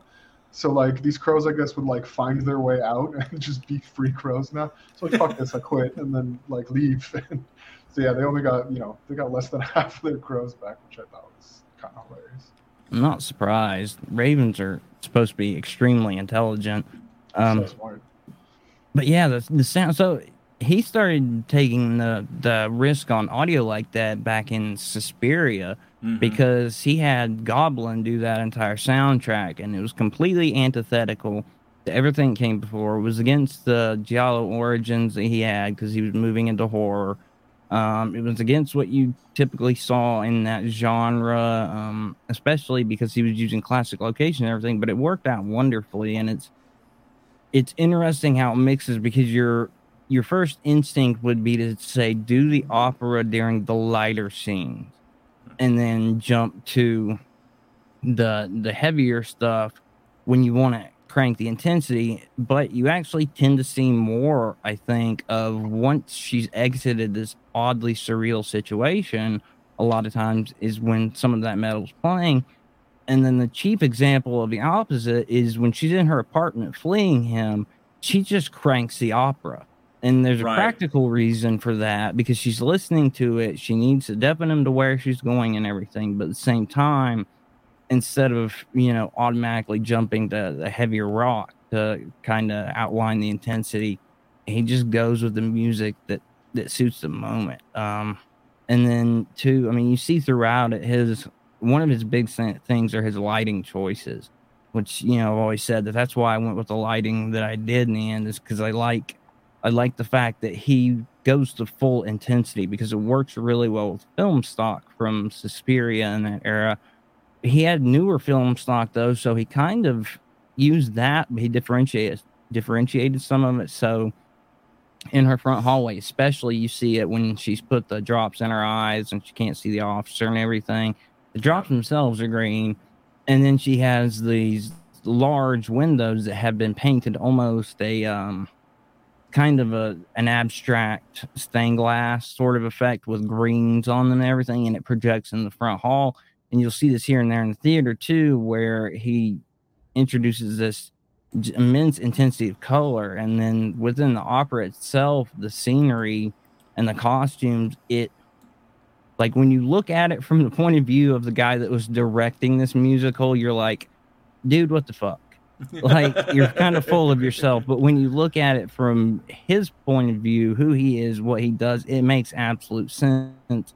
And it's used to amazing effect when the guy starts firing the theater because you've got these new dancers that are moving slowly almost like ghosts under that uh, kind of tulle material the the transparent material. Mhm. and one of them takes a bullet and that blood just blows all over the inside of that veil. And it's like oh damn.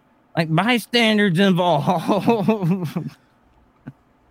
Such But, uh, in- yeah, no. such intense moments and just extreme kind of like just you know it, it's it's wild how Argento and it's it's it's how Argento was able to pull such things off and really convey these things. Just you know it, whether it's a slow burning tension or it's ex, just all of a sudden things just turn insane in just one moment. And I think all of it you know it really comes to fruition. Like all of the things that he's learned all the things that he applied kind of came together in this particular movie. I think has had some of his best vision and while Suspiria obviously regarded as one of his best works the the Three Mothers trilogy obviously regarded as, as probably some of his, probably his magnum opus.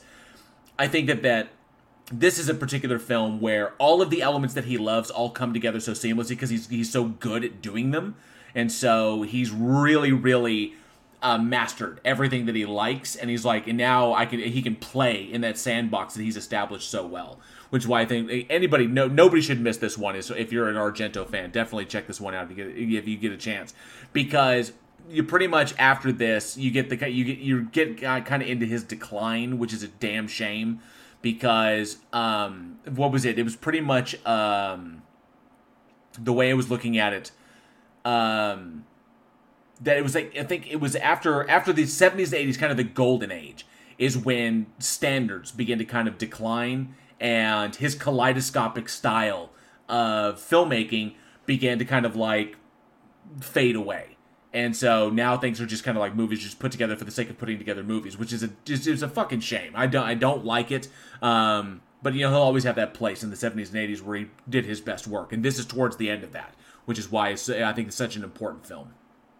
Well, it's and it's when so his heyday was timed along with the heyday of um, giallo and horror in Italy, and then you see later on they start moving towards more body horror related stuff like Cannibal Holocaust and everything. So the budget wasn't there, the interest wasn't there, which is really heartbreaking because the third in the Three Mothers series was done much much later. I can't remember what year it was done but significantly later and i i barely got into it because his daughter was involved with it and i, I think she did disservice to anything she worked on with her dad you know she's a good enough actress but I, i've never liked the stuff she's directed so hmm.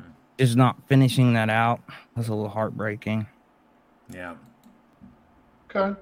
So we agree. This one was good. alex is like well yep all right Aaron's like, Aaron's killing this one, so I was just letting him run with it.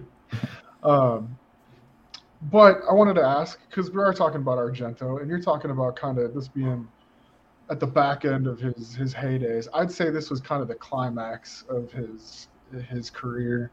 This time period kind of falls off afterwards. Pretty pretty hard. But what do you feel is the best Argento film? The best Argento horror. There's so many good ones. I'd put this one up in at least the top three. I definitely would top three this one. Um, Suspiria is also up there. Um, I honestly think uh, Tenebrae is probably my favorite. Um. I loved I loved that one. I think uh, uh, uh, was it also named Phenom? Was it uh, Phenomena? I think was the name of it. Um, was the American name for it, if I remember correctly. Uh, Phenomena. Unsane was Yeah, it was uh, Creepers. Oh, oh, Creepers, uh, Unsane. like Unsane that. was it of Tenebrae, and then Phenomena was uh, the English title was Creepers. Yeah, so, yeah. but Tenebrae I thought was really phenomenal because that came right after Inferno, and um, before he did uh, Demon. I think before he did Demons.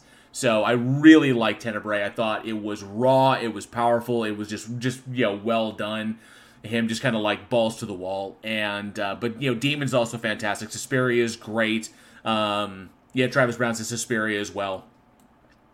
But definitely, yeah. I think but- it'd be Inferno or Suspiria, one of the two. I don't even know which.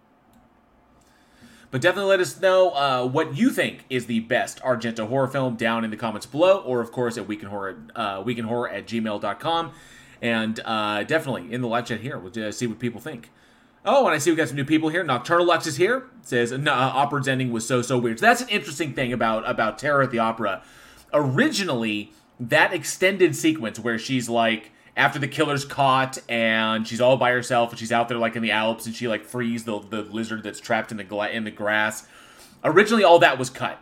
Originally, that was not a part of the theatrical release because it would just it literally ends with the the movie in the theatrical cut ends with the killer getting caught and then she goes free and then the final line of that when she walks away when they're like you know um how did you get him to like not kill you? And she was like what did you say to him to get him not kill you? And she's like nothing nothing at all. And then the movie kind of ends from there. That original kind of extended kind of epilogue there was uh, Argento kind of like trying to give this metaphor for now she's free, um, which was weird and it didn't play with audiences very well, which is why it was cut from the theatrical and you know didn't make it till the uh, to the actual home release. So yeah, not originally a part of the movie. It was really strange. It was just this weird metaphor that just kind of, kind of comes out of nowhere. But that's that Argento risk taking, where he's really trying to convey something to the audience and put it in terms that people can can easily digest. Like, oh, she's freeing the trapped lizard because he she herself is also free from the trappings of, of the expectations of society and the killer and all this other. It's fucking. It was definitely definitely weird. The and the the monologue she has is also really really weird. I thought she was kind of wow, this girl is officially unstable at this point, but that's just that was just my take. But absolutely. Uh, let me see here. So I think we we had some. Uh, I said Nocturnal Lux is here, and uh oh, I think I hate it when I have to sneeze. Okay, I'm good. Ordinary Jeff is here. Good to see Ordinary Jeff, and uh, I think uh, Laura Rader as well. And I think I saw somebody new popped in, and I wanted to make sure that I said hi to him. Oh, there's CPM. Good to see you, CPM. And of course, Broken Smitty Broken Skulls is here. So good to see you, Smitty. Thank you so much for being here. Appreciate that. Thanks for popping in. I'm surprised nobody said uh, Deep Red. Oh, as far as their favorites? Yeah, I was waiting for it. Nobody said it. oh, maybe you're the only one that loves it. Somebody say it. I guess, yeah. that could just be the only one that enjoyed that film. All right. So Let's, uh, JL, let's go to London. Yes, now we're off to London. So we're all over the place. So I love it. Uh, so for our next film, oh, and Leanne Richards here. Good to see you, Leanne. I want to make sure. I knew I, was thinking I was forgetting somebody, but good to see you, Leanne. Thanks so much for being Thank here. you Wrote your last name, sir. said Deep Red. Thank you. So- My all right, so for our next film, we've got uh, this released December 20th, 2005, and we have the London horror, the London underground horror, Creep. Let's check out this trailer. All right. So we have. Cre- creep. so we have Creep, uh, written and directed by Christopher Smith, starring Franka Potente, Ken Campbell, Vas Blackwood, Jeremy Sheffield, and Sean Harris. So this film follows uh, Franka Potente's character, um, uh, Kate, who misses her train, misses the final train because she dozes off in the uh, in I guess the terminal, and misses the last train and winds up trapped in the London Underground with a horribly deformed, uh, hideously deformed uh, killer who's down there stalking her and of course killing anyone that she comes across. Um, it's okay. So, the, okay, so the film in and of itself is pretty bare bones. I mean, this is you know standard standard fare when it comes to you know woman trapped in place with monster monster to kill and then her and then her attempts to escape. Um, I like how it it so Christopher Smith uh, arguably arguably is a really really talented director. I like his other. This is his first film, his first feature film. Um, for those who don't know or not familiar with Christopher Smith, eh, he is the mind behind uh, movies like Triangle that starred Melissa George, which was the time loop one on the ship, which I thought was a brilliant horror film. And then, of course, uh, people may, may remember Sean Bean in Black Death. He uh, directed that one. And, of course, The Banishing and Detour and Severance, which I thought, I mean, ostensibly, he's a really, really good director with a good sense for trying to subvert tropes, which he did kind of did in this with Franca Potente's talented, uh, she's a very talented actress, and subverted the kind of scream queen trope because she is a final girl. I mean, a, kind of because it's a slasher. You know, there's slasher elements uh, to the monster, the way it, you know carves up people and, uh, and kind of there may be some cannibalism. I'm not 100 percent sure, but uh, he wanted to really convey that uh, the final girl in this respect didn't do what final girls typically do, which I enjoyed. And it's odd because a lot of people pointed out, oh well, she. A, a lot of critics pointed out, oh well, she's not the typical final girl because she's German. I don't like to look at it look at it that way. That you didn't need to cast a German girl who you know makes a big point of the fact that she is German in order to convey that she's different from other final girls. But I like what he attempted to do with that. He subverted the kind of scream queen trope and allowed the character to kind of define itself, which I enjoyed. It was so there were some elements there that was kind of like, oh okay, don't expect to see that and for a first effort, I thought was not bad as far as trying to like do something a little bit new. Yeah, it's uh there are a couple of moments in there where she does the frustrating things where she'll come undone or she touches a rat and suddenly it's the end of the world and she's firing down a sewer slide. But uh in general, she's smart enough to work towards a goal because she's got the um the heroin addict that uh, I forget his name, Jimmy, something like that, or Kenny. But she uh is trying she gets him to help guide her towards the control room.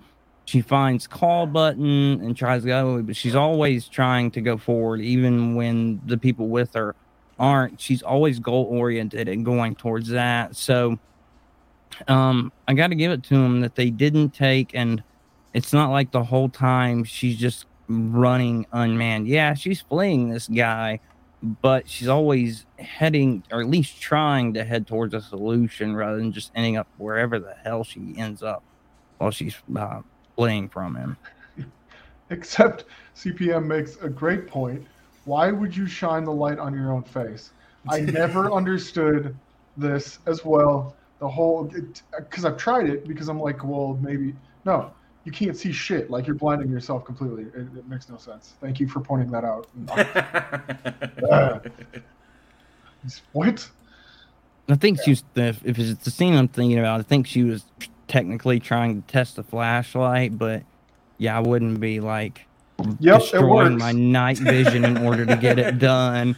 Yeah, flashlight works now. My eyes don't.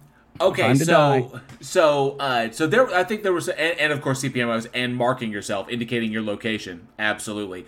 But she does it. She does when she's running from the killer through the stacks and everything, and she winds up in that little alcove, and she and she turns the light off. So that makes sense when she did that, so she would indicate her position. So there there were some things that that played, some things that did not. But I think that makes it ultimately a little that kind of grounds it in some realism. And a person who's in an extreme situation, who is not used to being in extreme situations and doesn't kind of because remember these characters ostensibly don't really have the horror film knowledge that we have. So we're like, why would you do that? It's like, no, no, no, no. Look at it from the perspective of someone who doesn't engage in stuff regularly. Like, for example, the characters in The Walking Dead. Characters in The Walking Dead don't ever call them zombies because zombie fiction doesn't exist in the Walking Dead universe. So they come up with different, different like lurkers or roamers or biters or rotters or walkers. They don't call them zombies because they don't have a term for it because that kind of literature and that fiction doesn't exist there. So this character not being a, not somebody who ostensibly gets in these situations will do things. They'll, learn. They'll have to learn as they're going, and typically you, we know that learning as you're going can get you killed in a horror in a horror situation. But she's got to figure it out. And eventually, she does. She makes some smart decisions here and there. But um, I like what Smith was trying to do by kind of subverting expectations a little bit, saying that essentially try to create an environment where you don't know 100% if she's going to be going to make it out of this alive, considering that she has nowhere to go, she's lost in the subways, and at one point gets captured by this hideous monster thing or this human or whatever it is. But Sarcasm brings up a good point. Why is there a doctor's lab in the damn subway? And I think this is where I got to bring up the I got to bring the smart thing. This is what I liked about what Smith did. It's important to when you have a lack of when you have limited budget and you're filming in and, and you first and foremost you have to take advantage of where you're filming. You have to take advantage of your sets. You have to take advantage of the production quality that you have. They're filming in the London Underground. Alex, you've been to London. So Uh-huh. I never, I've never actually have been myself, but you've been there, you've ridden the tube. It's a very claustrophobic and very, I would say, almost alien kind of thing. It's not like American subways. That it's very, very different, and I think creates a, the perfect kind of opportunity to create a claustrophobic and very daunting kind of environment to try and navigate, especially in the dark. So watching this movie reminds me of being in London. So we went in like 22, no, I'm sorry, 2005. So it, we went for uh, for band. I was in the drum line. We got to play in the London uh, New Year's Day parade, which was wild. But that also means it, this is one of the biggest parades in the world. So there's a ton of people that are there, and so we're like like 15, 14, 15, and they just give. They're like, here, buy this this tube ticket. It'll take you anywhere in London okay, you guys have two hours to kind of go explore. So I'm thinking about it now. I'm like, I'm this 15 year old, 14, 15, with all these other like high school kids, and they just like let us loose into this London Underground, which was insane because you walk in there and you're immediately lost. If you like leave the stairwell or the, the hallway that you came into, you're, you're done. Like I had no idea you had to get on a train because I had no idea how to get back. So you get onto the train and then it takes you through this tube, just winding all over the place and then bam, you're at another. pl- It's the exact same though, and it's like okay, now I, I don't know how to get out of here. So just being like, with all these people all around, just being in there on a normal day is scary. I couldn't imagine like accidentally falling asleep in that that place because it's totally different than anywhere you're, you'll ever be in the world. Right. And so, so you're like, you got no idea where you're at. You fell asleep. You wake up. Nobody's there, which is kind of an asshole move. You should probably wake somebody up if they're sleeping and the doors are closed. But whatever. Um, it, it just you're you're. It, I could not even imagine how terrifying that would be, and then to throw this disfigured psychopathic murder killer guy in your. It's like no, no, just kill me. Right. Uh, Just So I'm over and it. that's that's where I think Smith excels is that he utilizes that kind of alien sensation. It's like you, It's it's, so a very weird. very it's a very weird place to be because it's especially for an American when you're looking around and everything, and it can be very disorienting. Now, obviously, she lives in London; she's familiar with it. But even but when there's no trains running and there's nobody around, and it is dead fucking quiet, it can be very very creepy because sound plays weird, visuals are weird. The colors are all very, very stark. So you have the interior of the uh, terminal is pretty much white. You have the train itself is silver. Then you have the blackness of the tunnels around you. Then the different areas that they're moving in through, the colors are all very simplistic to convey whatever is going on in that particular scene. Whether it's a harsh, sickly green or it's a a, kind of like gruesome blue or whatever. You, you have that filter to convey different areas, or they like kind of like gross, infectious yellow. So he uses these these very simple tactics to convey very simple ideas throughout. And the importance of that is that you don't have the money to tell because ostensibly shooting people's dialogue takes time and it is very risky because if people can't get their lines down or if you don't have the money to ensure that you get these things in one or two takes if you need multiple takes or if you or if things are going like like you're in a subway station you're going to get random sounds. Sound is very, very important in these things. You have to be able to convey the environments effectively for your audience, so you can't risk shooting people's dialogue and having to do reshoot and reshoot and reshoot, which all costs money. So the importance is to show, don't tell. Less is more in these situations. Convey the terror through the blacks, the blues, the yellows, the greens. Convey it through the shadows, through the sparse use of light. Convey it through what you see on screen in your set production, in your art department, instead of trying to exposit your way through the entire thing. There is no explanation for where this thing came from. There is no explanation as to why there's a doctor's office or a surgical theater in the subway. We don't know. We know that there were experiments going on, very weird stuff that was happening. This we have like dead babies in, in, in formaldehyde jars. All of that is left to the imagination. Something horrible was going on here. This is the last thing that, that I guess this is the result of this terrible thing. And now people are dying and they're getting eaten by this monster who is, for some reason, capturing people, throwing them into like tanks or throwing them into like these cages in the sewer and holding them there until they die. We don't know why. But that's also kind of plays to it because our imaginations do the work for us, trying to put the pieces together as to why this works. This is how you shoot on low budget. This is how you make smart use of your environments, smart use of your actors, and smart use of your camera. When you don't have a lot to really play with, you got to shoot really evocative stuff very, very simply. Plottle says, terrible line for the internet to come back on. Dead babies in jars. While the youngster walks by. Sorry about that. So, uh, Sarcasm says, I loved Midnight Meat Train. It turned me on to Books of Blood. Yeah, and, and Midnight Meat Train, they do the exact same thing. They're very, very sparse. But If you watch, if you look, all the scenes in the city are very blanched out. Of it, all the colors are muted. But you get down into the subway, you have the stark silver of the train. You've got the red of the blood. You've got the black of the shadows. You've got everything has its own conveyance from inside the apartment to down there in the final layer of what's going on, where everything is under these reddish, rusty hues. I love how you do that. That's how you convey that, and you save money doing that. So, as a filmmaker, remember, keep that in mind is that the color that you convey can be as expository as any amount of dialogue that you could possibly put in there. And I thought it was a smart use of his budget so we can maximize it. Obviously, you have a hideous monster. That takes time, makeup, hours in the makeup chair to really, because he was full body, you know? Yeah. And so to convey that appropriately, that takes time. That's all. That's a very expensive process. That money's going there. You got to save it somewhere else.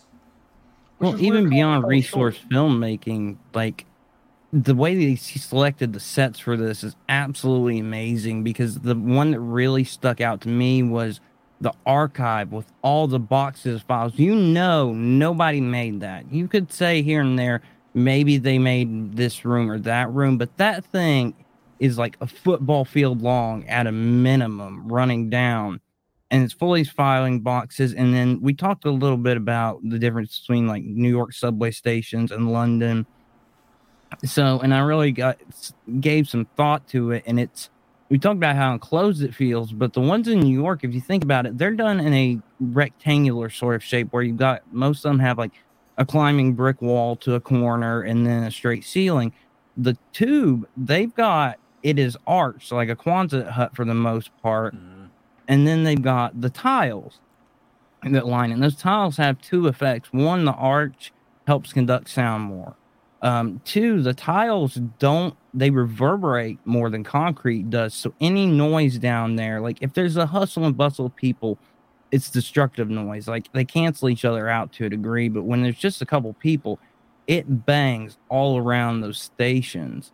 Um, and then the whiteness of it. So like you see all this this software now that has night mode, and it doesn't just you know it's not there just to look cool. It's easier on your eyes having a black background with a white foreground. They survey. That's why you'll see a lot of materials now, a lot of apps. If they decide to do white background, they do off white. So it's not as harsh. So whatever light you shoot out to hit the white on those tiles is just getting intensified. So like you said, the you know, the greenish hues, stuff like that gets just pushed to the max. And then if you know, you can actually put a little more of the story together if you take a couple of clues and you think about the background of London, uh, London just underground, not just the subway system, but the underground, the East Underground itself is World War II. They put a ton of stuff underground. That's where a lot of the headquarters were. That's where a lot of Winston Churchill spent his time was underground because they were getting bombed by the Germans. So I think that what they are saying is because I would think it was just a single lone scientist given the photographs and stuff, but the fact that he had numerous babies as patients and just this one surviving tells me that this was government funded and they abandoned it. The one door opens a solid concrete, and that's a government operation right there. Concrete Yeah, they, they, su- they bricked it all. Yeah, completely filled it in. expensive. Yeah, so I think this was a government operation abandoned, and then the way he poses with a kid, unless the guy destroyed Craig was his name. Um, if unless he destroyed the other photographs, I'm thinking that maybe his son, maybe he did this. But like you said, none of that is spelled out. None of that is written. Like the only thing from what I just told you that's written is his name, Craig. Everything else is photos, visual clues, stuff like that. So it's he yeah he did a wonderful job you gotta knowing a little bit of history helps with that but you can put that all together by what's going on there first it makes no damn sense i still don't know what's up with the people cages but yeah, that was. That was the audience was like, oh, but obviously, you know, this thing that doesn't really talk or or mimics what other people are saying because it's just because Yeah. the only time it talks is it repeats the lines of one of its other victims and Mhm. never ever speaks for itself, which is odd. And then of course, like Screech is like a, a I don't know, Like a bat in the dark is like like a bat. Yeah, it's, it's very odd. I would say played very effectively by actor, um, by character actor Sean Harris, who I think a lot of people will remember from. Uh, he was in Prometheus. He played the um, he played the dude with the facial tattoos who winds up getting mutated. Uh, uh, Fifield in uh, turns into the monster. They wind up winds up killing a bunch of people and gets set on fire. So he played Fifield in Prometheus, but he was also in uh, a couple of Mission Impossible films, and uh, he w- did a really fantastic uh, indie film called Possum, which was really really scary. Oh god that yeah, was that a fucked up movie. Yes, a haunting film. So he was fantastic in that, and you know, I think he was also in the Borgias as a as an assassin. So he is a fantastic character actor. Does some great monster work in this one as the twisted and mutated uh, whatever the fuck he is. I'm, I'm not, not uh, ostensibly sure, no, not not uh, terribly sure what this fucker is, but and there might be some cannibalism involved. Not sure, but definitely into hacking people up. And I know that, and I felt that what they were trying to convey was intriguing. I thought that the the surgical scene, the the the pantomiming surgical scene with the with the uh, with the drug addict chick was a little. I thought just essentially just thrown in there for shits and EOs. Like, oh, let's do a graphic scene where we, but they don't show anything. They don't really show anything. Well- we just get the the motions of it. So to kind of fill in the gaps in our imagination. Hey, McKinnon Mitchell, good to see you. It sounds like a good Oh, movie. I'm in. Well, I was gonna say, and then I'll kick it over to Alex, and then he has some, something to say. Even that scene, pay attention, it tells something because so what he does beforehand is a direct mimic of what he would see people do in surgery Hmm. once more often than that. But then after the gas, what he does to her is clearly not surgical in nature. I mean, At all. he just takes that thing and goes like straight for the throat the wrong way around. So it tells it tells me that he knows what they do before the gas, but after the gas, it's his guess. It's up to his imagination. So it's either his psychopathy playing out or it's something he feels like has happened to him that he's been butchered and he's playing it out. But even that kind of told me something. But uh, what were you say, Alex? Kind of. I mean, just I was gonna touch on the the whole plot. It's it, it had the potential, and it's a good movie. Like it's not it's not a terrible movie, but the, the plot is so thin, and you're you're asking these questions. These like you know, well, why is there a doctor's office down here? Like they they could have played more into the actual story. Like there's there was something there, and they just it was like oh, there's a picture. We know his name. There was obviously some bad stuff. Like make it make it make more sense. I understand that they had to be like, this is why he's the way that he is, and this is how he got here. But they don't. Yeah. They don't touch more than that. Like his name's Well, and they could've- deformed, Now he's killing people. Like, oh, hey, They could have outlined it earlier, I think. If they started doing it earlier, because that too was the one thing I think it really was missing for me is modulating the tension because I know they're trying to do this constant run, run, run, run, run, always in danger, never know when he's there and stuff, but you have to modulate tension in a plot. Um, you've got to have the periodic breaks, or otherwise it just burns out. And you're like, yeah, yeah, yeah, she's probably gonna die. What the hell ever. Um, and I think they could have taken, like you said, they could have gone in in kind of those down gaps and outlined more of the plot. That may have been. I, I would like to chalk it up as a hindrance of budget. You know, you have so much you got to work with, and you you shooting on location is always really expensive and difficult. So you try to convey what you can, um, and I think this one comes through in the production quality and in the monster in and of itself. Um, sometimes you got to let the audience kind of fill in the gaps. I think there, the art department did really, really well. There were some other things I think they could have that could have been conveyed. I think, but then again, I'm kind of glad they didn't. They could have touched on things like maybe this was an old Nazi experiment. Maybe this was like the the tool experimenting with the human, you know, with human. Well, experimenting with human genetics, trying to you know make the perfect killer. Maybe this was the the English trying to do this to find some perfect weapon they could utilize against the Nazis. I don't. We don't know. We just know that there was something going on here, and they kind of allude to it in the beginning of the film, uh, in the uh, the junkies exposition, when Jimmy is talking about how, oh yeah, there's like 400 miles of track down here, and that doesn't even that that they use. It doesn't include all the stuff that they've long since abandoned, that they just don't touch. It's similar to kind of like New York. Whereas in, in New York, when they were building up the city, um, at the you know, when the when the the metropolitan area was starting to form, they just kept building on top of itself. So they built like originally old school stuff, and then when that started to kind of fall into disrepair, they just built on top of it and on top of it, which is why it just keeps going deeper and deeper and deeper and deeper. Which they uh, we they talk about in Ghostbusters 2, if you remember that sequence where you can you just keep going down, down, down the deeper that they built in order to build these uh, these things. So I found it intriguing, and I like filling it. I'm kind of glad they didn't because they could have just like stuck it on there. It was like, boom, this is what it is, haha, explanation it takes kind of some of the some of the mystery is good and uh, some of the ambiguity is good like what the hell was going on here and i like that we kind of fill in the gaps it's it's somewhat cheap i understand that it's a cheap it's you know kind of a cheap gimmick but it works when you don't really have the money to go much further than this otherwise not a bad film uh, it's kind of by the numbers but done smartly and done well and of course was the first film from christopher smith his filmography speaks for itself i, his, I think his best film so far is triangle with Melissa George, shot on the uh, about the, the time looping one, shot on the on the on the ship. That one was brilliantly done, and that's what you want to work to. That's where you want to get to. You show what you can do with very very little, and then eventually you'll be able to get the lot to do something really amazing. So, but given this, this whole film, Creep, was shot down in the London Underground, ostensibly the subway. I want to know what your favorite or what you think is the best subway horror ones that take place underground, whether it's the London Underground or it's you know uh, we have mentions of many uh, subways uh, uh, you know throughout the world. What is the best subway horror, subway set horror film? Uh, in your opinion, let us know in the live chat, or of course down in the uh, comments below, or weekinhorror at gmail.com. My personal favorite of like scary subway horror stuff, uh, Mimic. I loved it because I'm I'm not a fan of cockroaches, and big giant big giant bugs down in the sewers is really scary to me. So yeah, terrifying.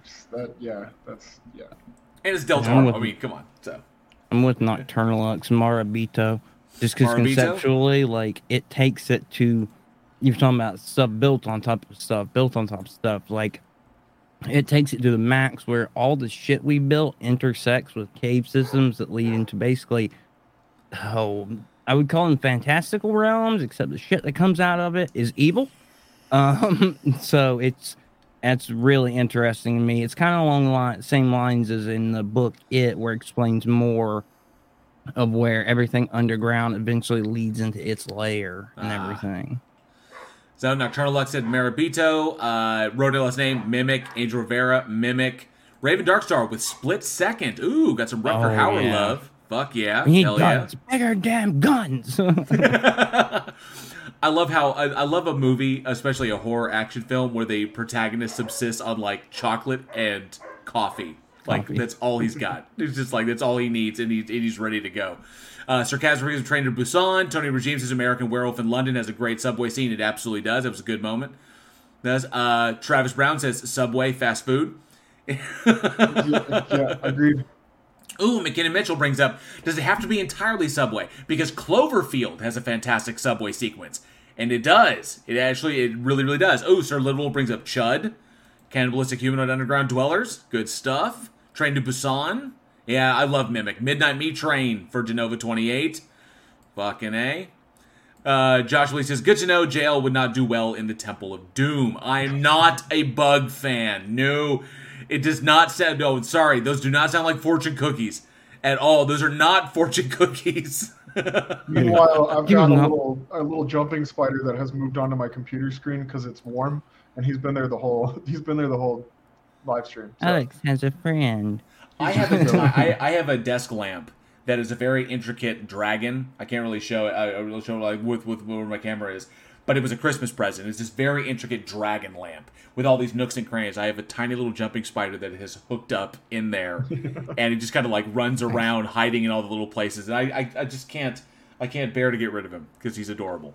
So, but uh, Joshua Lee says it seems like the new Scream movie will be in the subway. I think that there will be, considering Scream Six uh, will be taking place in New York, and of course the uh, the teaser trailer just came out for that uh, today. So, if you haven't had a chance to check that out, go and check that. Go and see that. what Now, about Jason Expert- takes Manhattan? Is that a, is that a subway? There's a subway scene. in there is a subway sequence in Jason Takes Manhattan. I love what he was. I, I, Jason as takes goofy as that Vancouver. as goofy as that movie is, I loved him wrecking shop through the city. Just like, especially, there's a beautiful sequence where he busts into the diner, and then the cook, like the chef, why, why, why, is the, why is the cook always some big meat fucking meathead? Comes around and is like, "Hey, pal," and then he gets his ass whooped. But that dude was a stuntman who had, I think, had previously played Jason as well, which I thought was amazing. So, but it was uh, uh, brilliant stuff in there. But definitely let us know down in the comments below or at weekinhorror@gmail.com your favorite subway horror. All right, Aaron, bring us home, man. We're going back. All right. all, all the Let me way. get there. From December 23rd, 19th, Tarantula or Tarantula, whichever way they, they list it. with an exclamation point. Let's check out this trailer.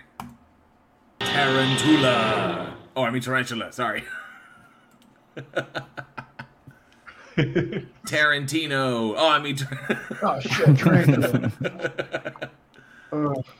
So what we have here is a horror sci horror sci-fi creature feature about a tarantula that is scientifically and mutated to enormous size before escaping its confines to uh, roam the countryside, destroying and devouring like a drunken redneck. Uh, the one thing I would like to point out on here is they take and they talk constantly about um how's it pronounced acromegalia you know the deforming disorder the pituitary gland Ac- Rondo ac- acro- acromegaly. Yeah, I think it's. yeah acromegaly yeah it's uh rondo hatton actually had that the one that we talked about in uh what is it uh jungle prisoner or i can't remember the name of it now Oh, the it- jungle cat, jungle captive.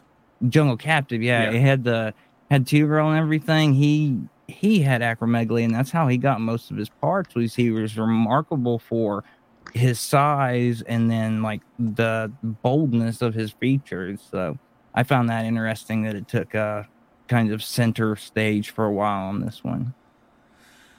Okay, so I so uh, particularly I di- I dig this one, and there's some interesting. So people brought up some interesting stuff in the live chat here, and I want to get to those because uh, so Joshua Lee brings up. So yes, yes, it is. Uh, this this film came out in 1955. This was you know not even a decade after, or this is a little over a decade after the atomic bombs were dropped. And atomic energy was the scary thing. It was like, ooh, nuclear power, and then we saw the destructive capabilities of it, and that informed like a whole you know a whole subgenre of monster movies. So big insects, big animals, big kaiju. You know, J- uh, Japan jumped on it with uh, with Godzilla, and so yeah, it, it influenced an entire realm of filmmaking. But the interesting thing about this one, and I saw some people were kind of like, it's it's an MST3K flick. It, it is it is kind of one of the movies that they would they would do, but what's interesting is that this one was, a- uh, in my opinion, Tarantula's actually really, really good as far as a number of things. And first and foremost, Joshua Lee brings up classic 50s flick, atomic energy scary, therefore it's bad. The interesting thing about Tarantula, even though kind of coming on the heels of them, which is essentially the thing, the same thing, uh, giant ants instead of a giant spider. But the cool thing about this one, giant, you know, the, the giant tarantula, was that this one is not about atomic energy being scary. This is about atomic energy being kind of outside of like outside the realm of our control. How our eyes are kind of bigger than our stomachs, and how utilizing the new technology, we can solve a lot of really great problems. But it's really really dangerous and if it gets out of control they can result in disaster things because the whole thing there is because uh, usually you get like an evil corporation or the evil government or the mad scientist in in the in the role of the person who's abusing these things not in this one in this one you've got the scientist who's trying to solve the pro- the, the uh, overpopulation problem by ensuring that there's enough food for everybody to go around and what's really funny is in 1955 they did population projections in the film it's like what the population would be in 1975, what it will be in the year 2000. They were so wrong. they way undercut where we actually were. Because I think he said in the year 2000 there will be like 3.6 billion people. It's like no man, there was like 6.2. So it got wildly out of control. But the problem that is there and is legitimate. Even in 1955, they were talking about overpopulation being an issue. Nuclear power could be the way we do that by by you know speeding up animals' maturity, getting them to a massive size, and then being able to utilize them for food uh, for food sources because there's going to be too many people on the planet. There's no real bad guy in this movie. All it is is just the circumstances of the situation got out of their control and resulted in disaster. It's essentially what it is. So, yes, it's our relationship with science and what we can do with that science, but ultimately not really great. I think they flipped the they kind of flipped the genre script in this to try to tell something uh, in a new way, which I thought was really good. And as McKinnon Mitchell puts out, or sorry, I didn't mean to say you put out like you put it in the live chat. Nope. Not gonna lie, despite this era's limit- limitations, these special effects look really good, or look pretty good, all things considered, and they were. I thought this one was really, really smartly done because uh, using the matte the matte techniques they had, making small things look giant or giant things look small, like they did with uh, the uh, the Incredible Shrinking Man. But I really really enjoyed the effects in this one, which were top notch for 1955 for a fucking you know drive-in movie. You know that these things were really well done. It was perceived very well. I think it was number four on the box office list in December, the year it came out. I think it grossed like 1.1 million or something. I think that was the number, 1.1 million. Yeah. Right. Yeah. So I mean, like, it wasn't. what it, that is for inflation. The word, yeah, that's about six billion dollars today.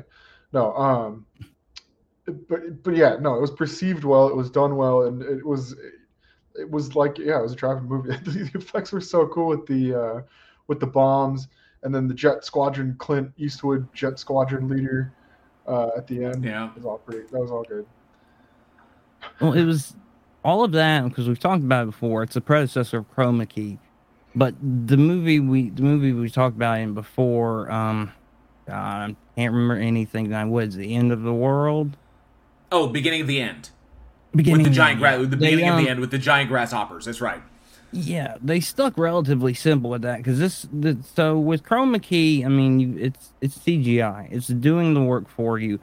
But back in the day, you had a few different ways you could do this, and uh, the easiest is when you're doing a large animal in the background because you can kind of set the plane on the view, and then you shoot the animal. You take and you cut out the sky along the plane, and then you drop it in the background. and straight cut, and you do have to cut that frame by frame most of the time, from what I understand. But I mean, you're just cut at the horizon and drop it in, or depending on how it's filmed, it may be easier. But in this one, they, they went the extra mile because even doing just an overlay where like it's walking out of the lab, the animals in the foreground, it's over everything else.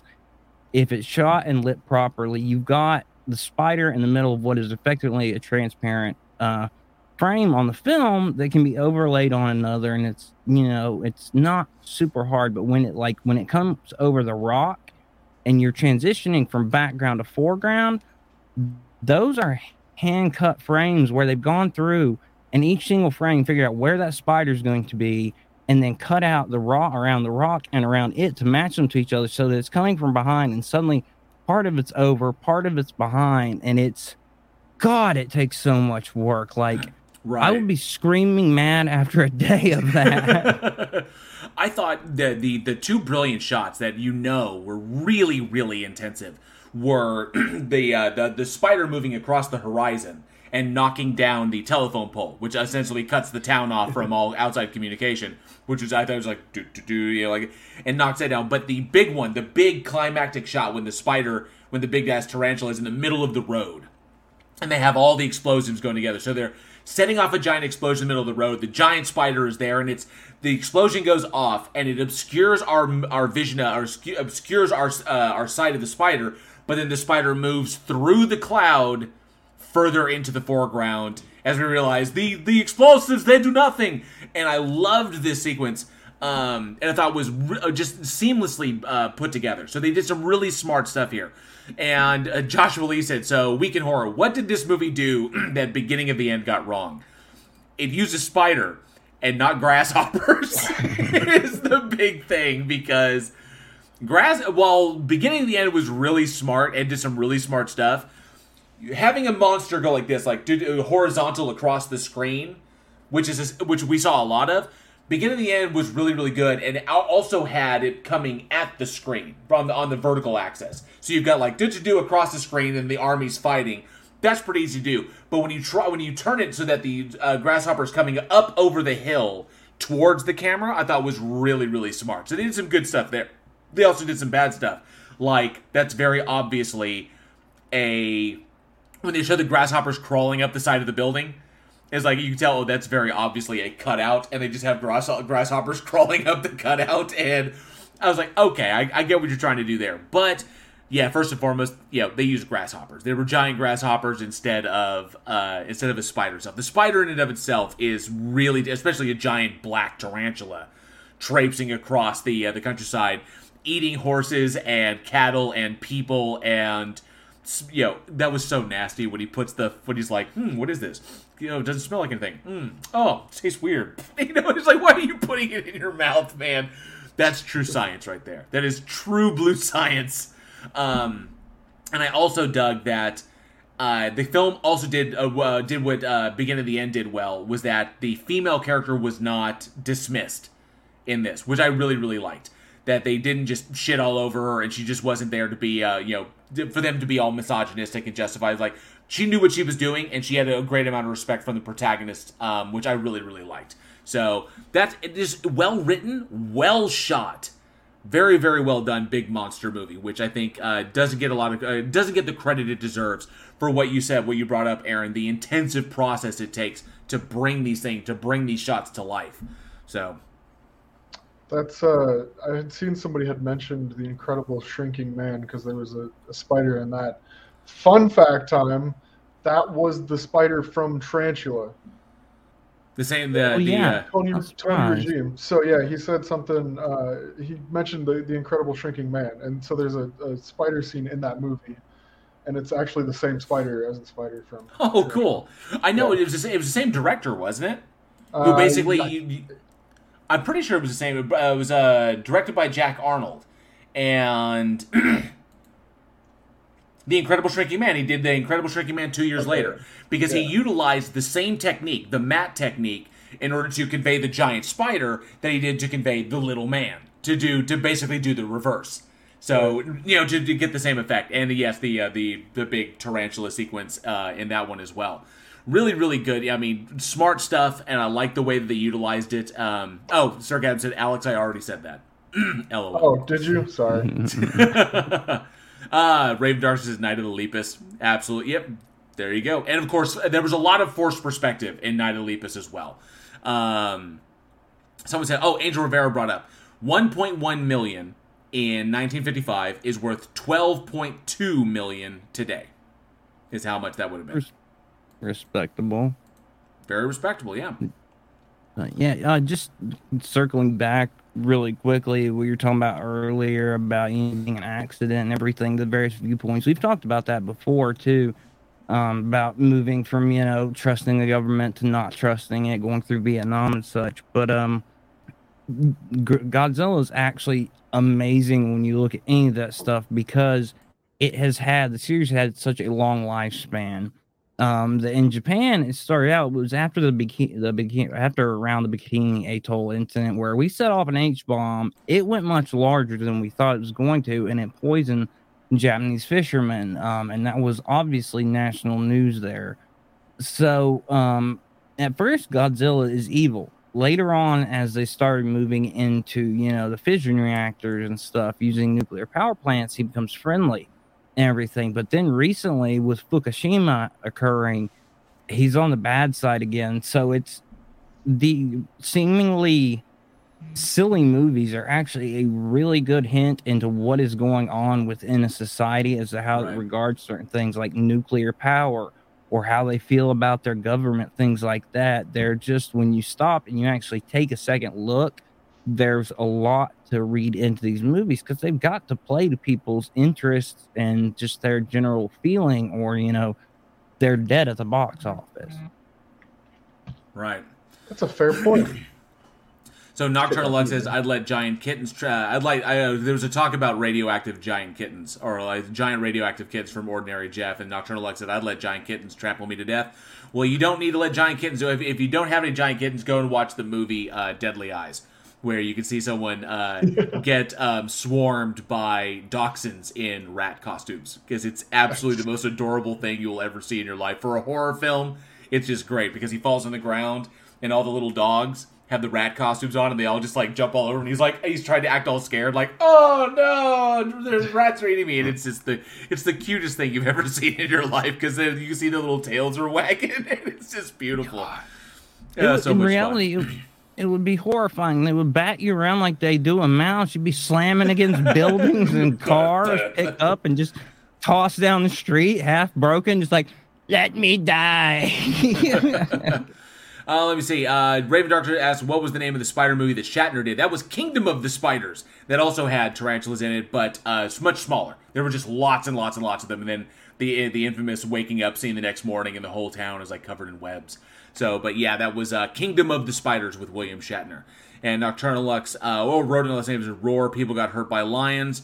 Heard about that, and then Nocturnal Lux said there's a Korean movie with cats mauling a dude. Sadly, it's not well accomplished. so uh, this one I really really enjoyed. I dug this one as an entry in the the kind of like 1950s giant monster, um, kind of like that that field. I think this one was really really well done.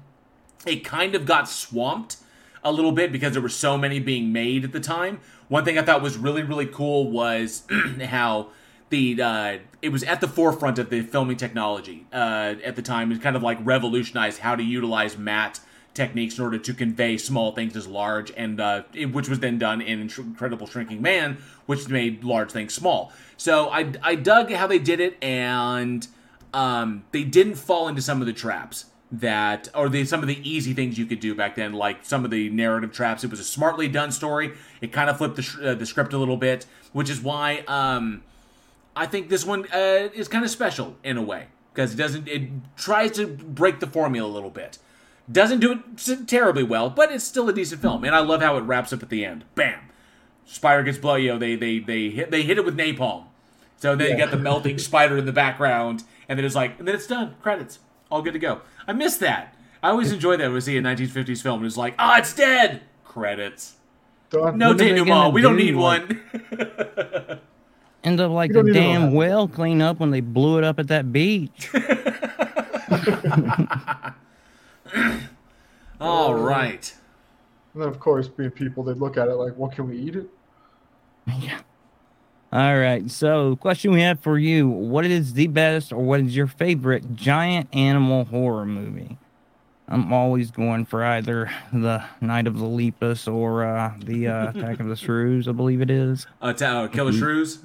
Killer Shrews, yeah. The dog costumes, just like.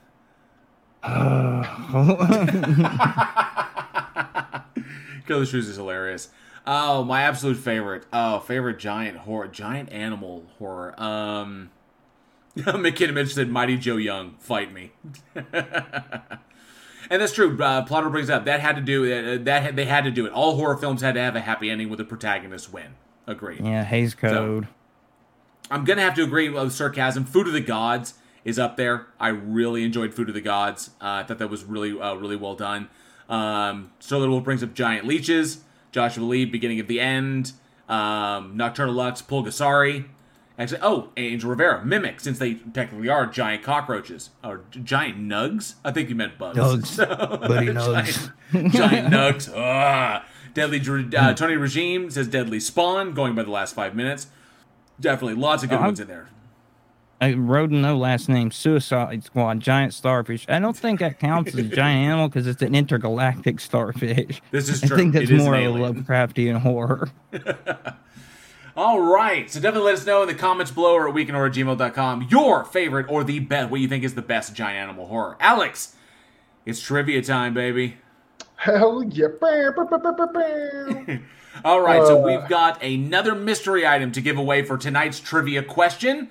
So get those Google fingers, flex those Google fingers, get them ready. Um, Alex got our trivia question tonight. So if someone got the live chat up, do I need to pull it up? I've got it up. We ask that I've every week. We probably it should up, just have it pulled up anyway. Yeah, he's always got it Generally up. pulled up. Yeah. Oh, plot hole said Harry and the Hendersons. Yeah. I didn't ignore your great answer. Don't All call John so Lithgow a monster. John Lithgow's a giant animal. Love it.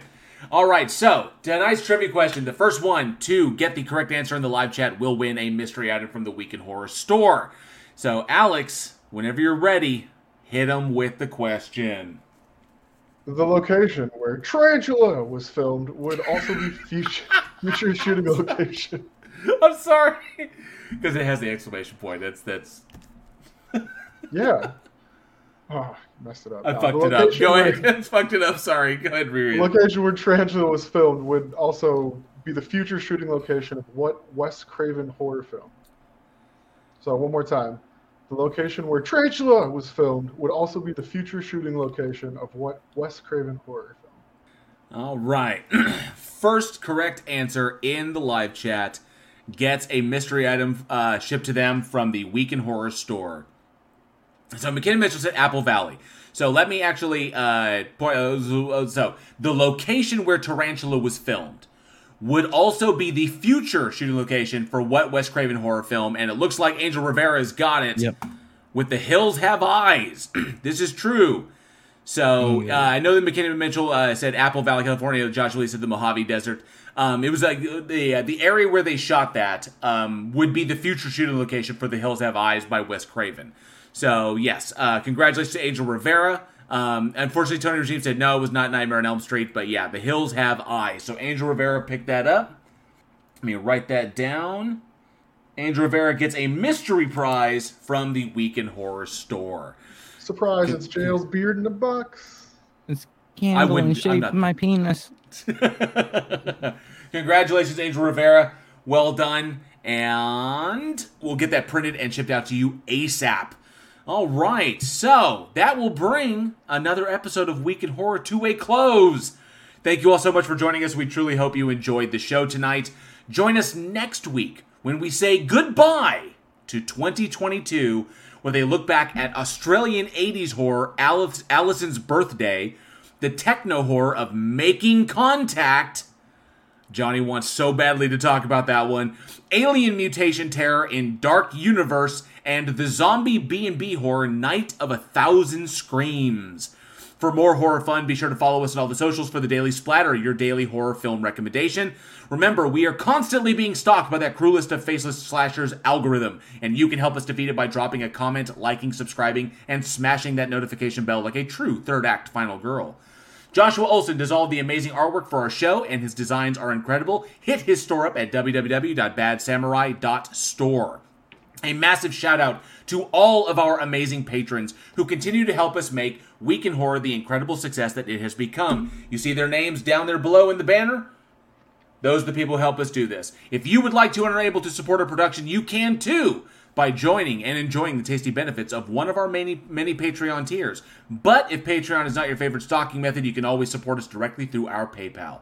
Links to all of this, including our Discord community where you can hang out with us, are in the description below. And remember, the goal here at Week in Horror is global horror domination. We can't do it without you, our amazing audience. So pretty pleased with the hopes and dreams of all indie horror lovers everywhere go share the absolute fuck out of our little show. Thank you all for, uh, sorry, thank you all for being the greatest audience a podcast could possibly have. I am JL. I'm not the regular fat guy. And I'm Alex. We will see you all next week, and as always, stay scared.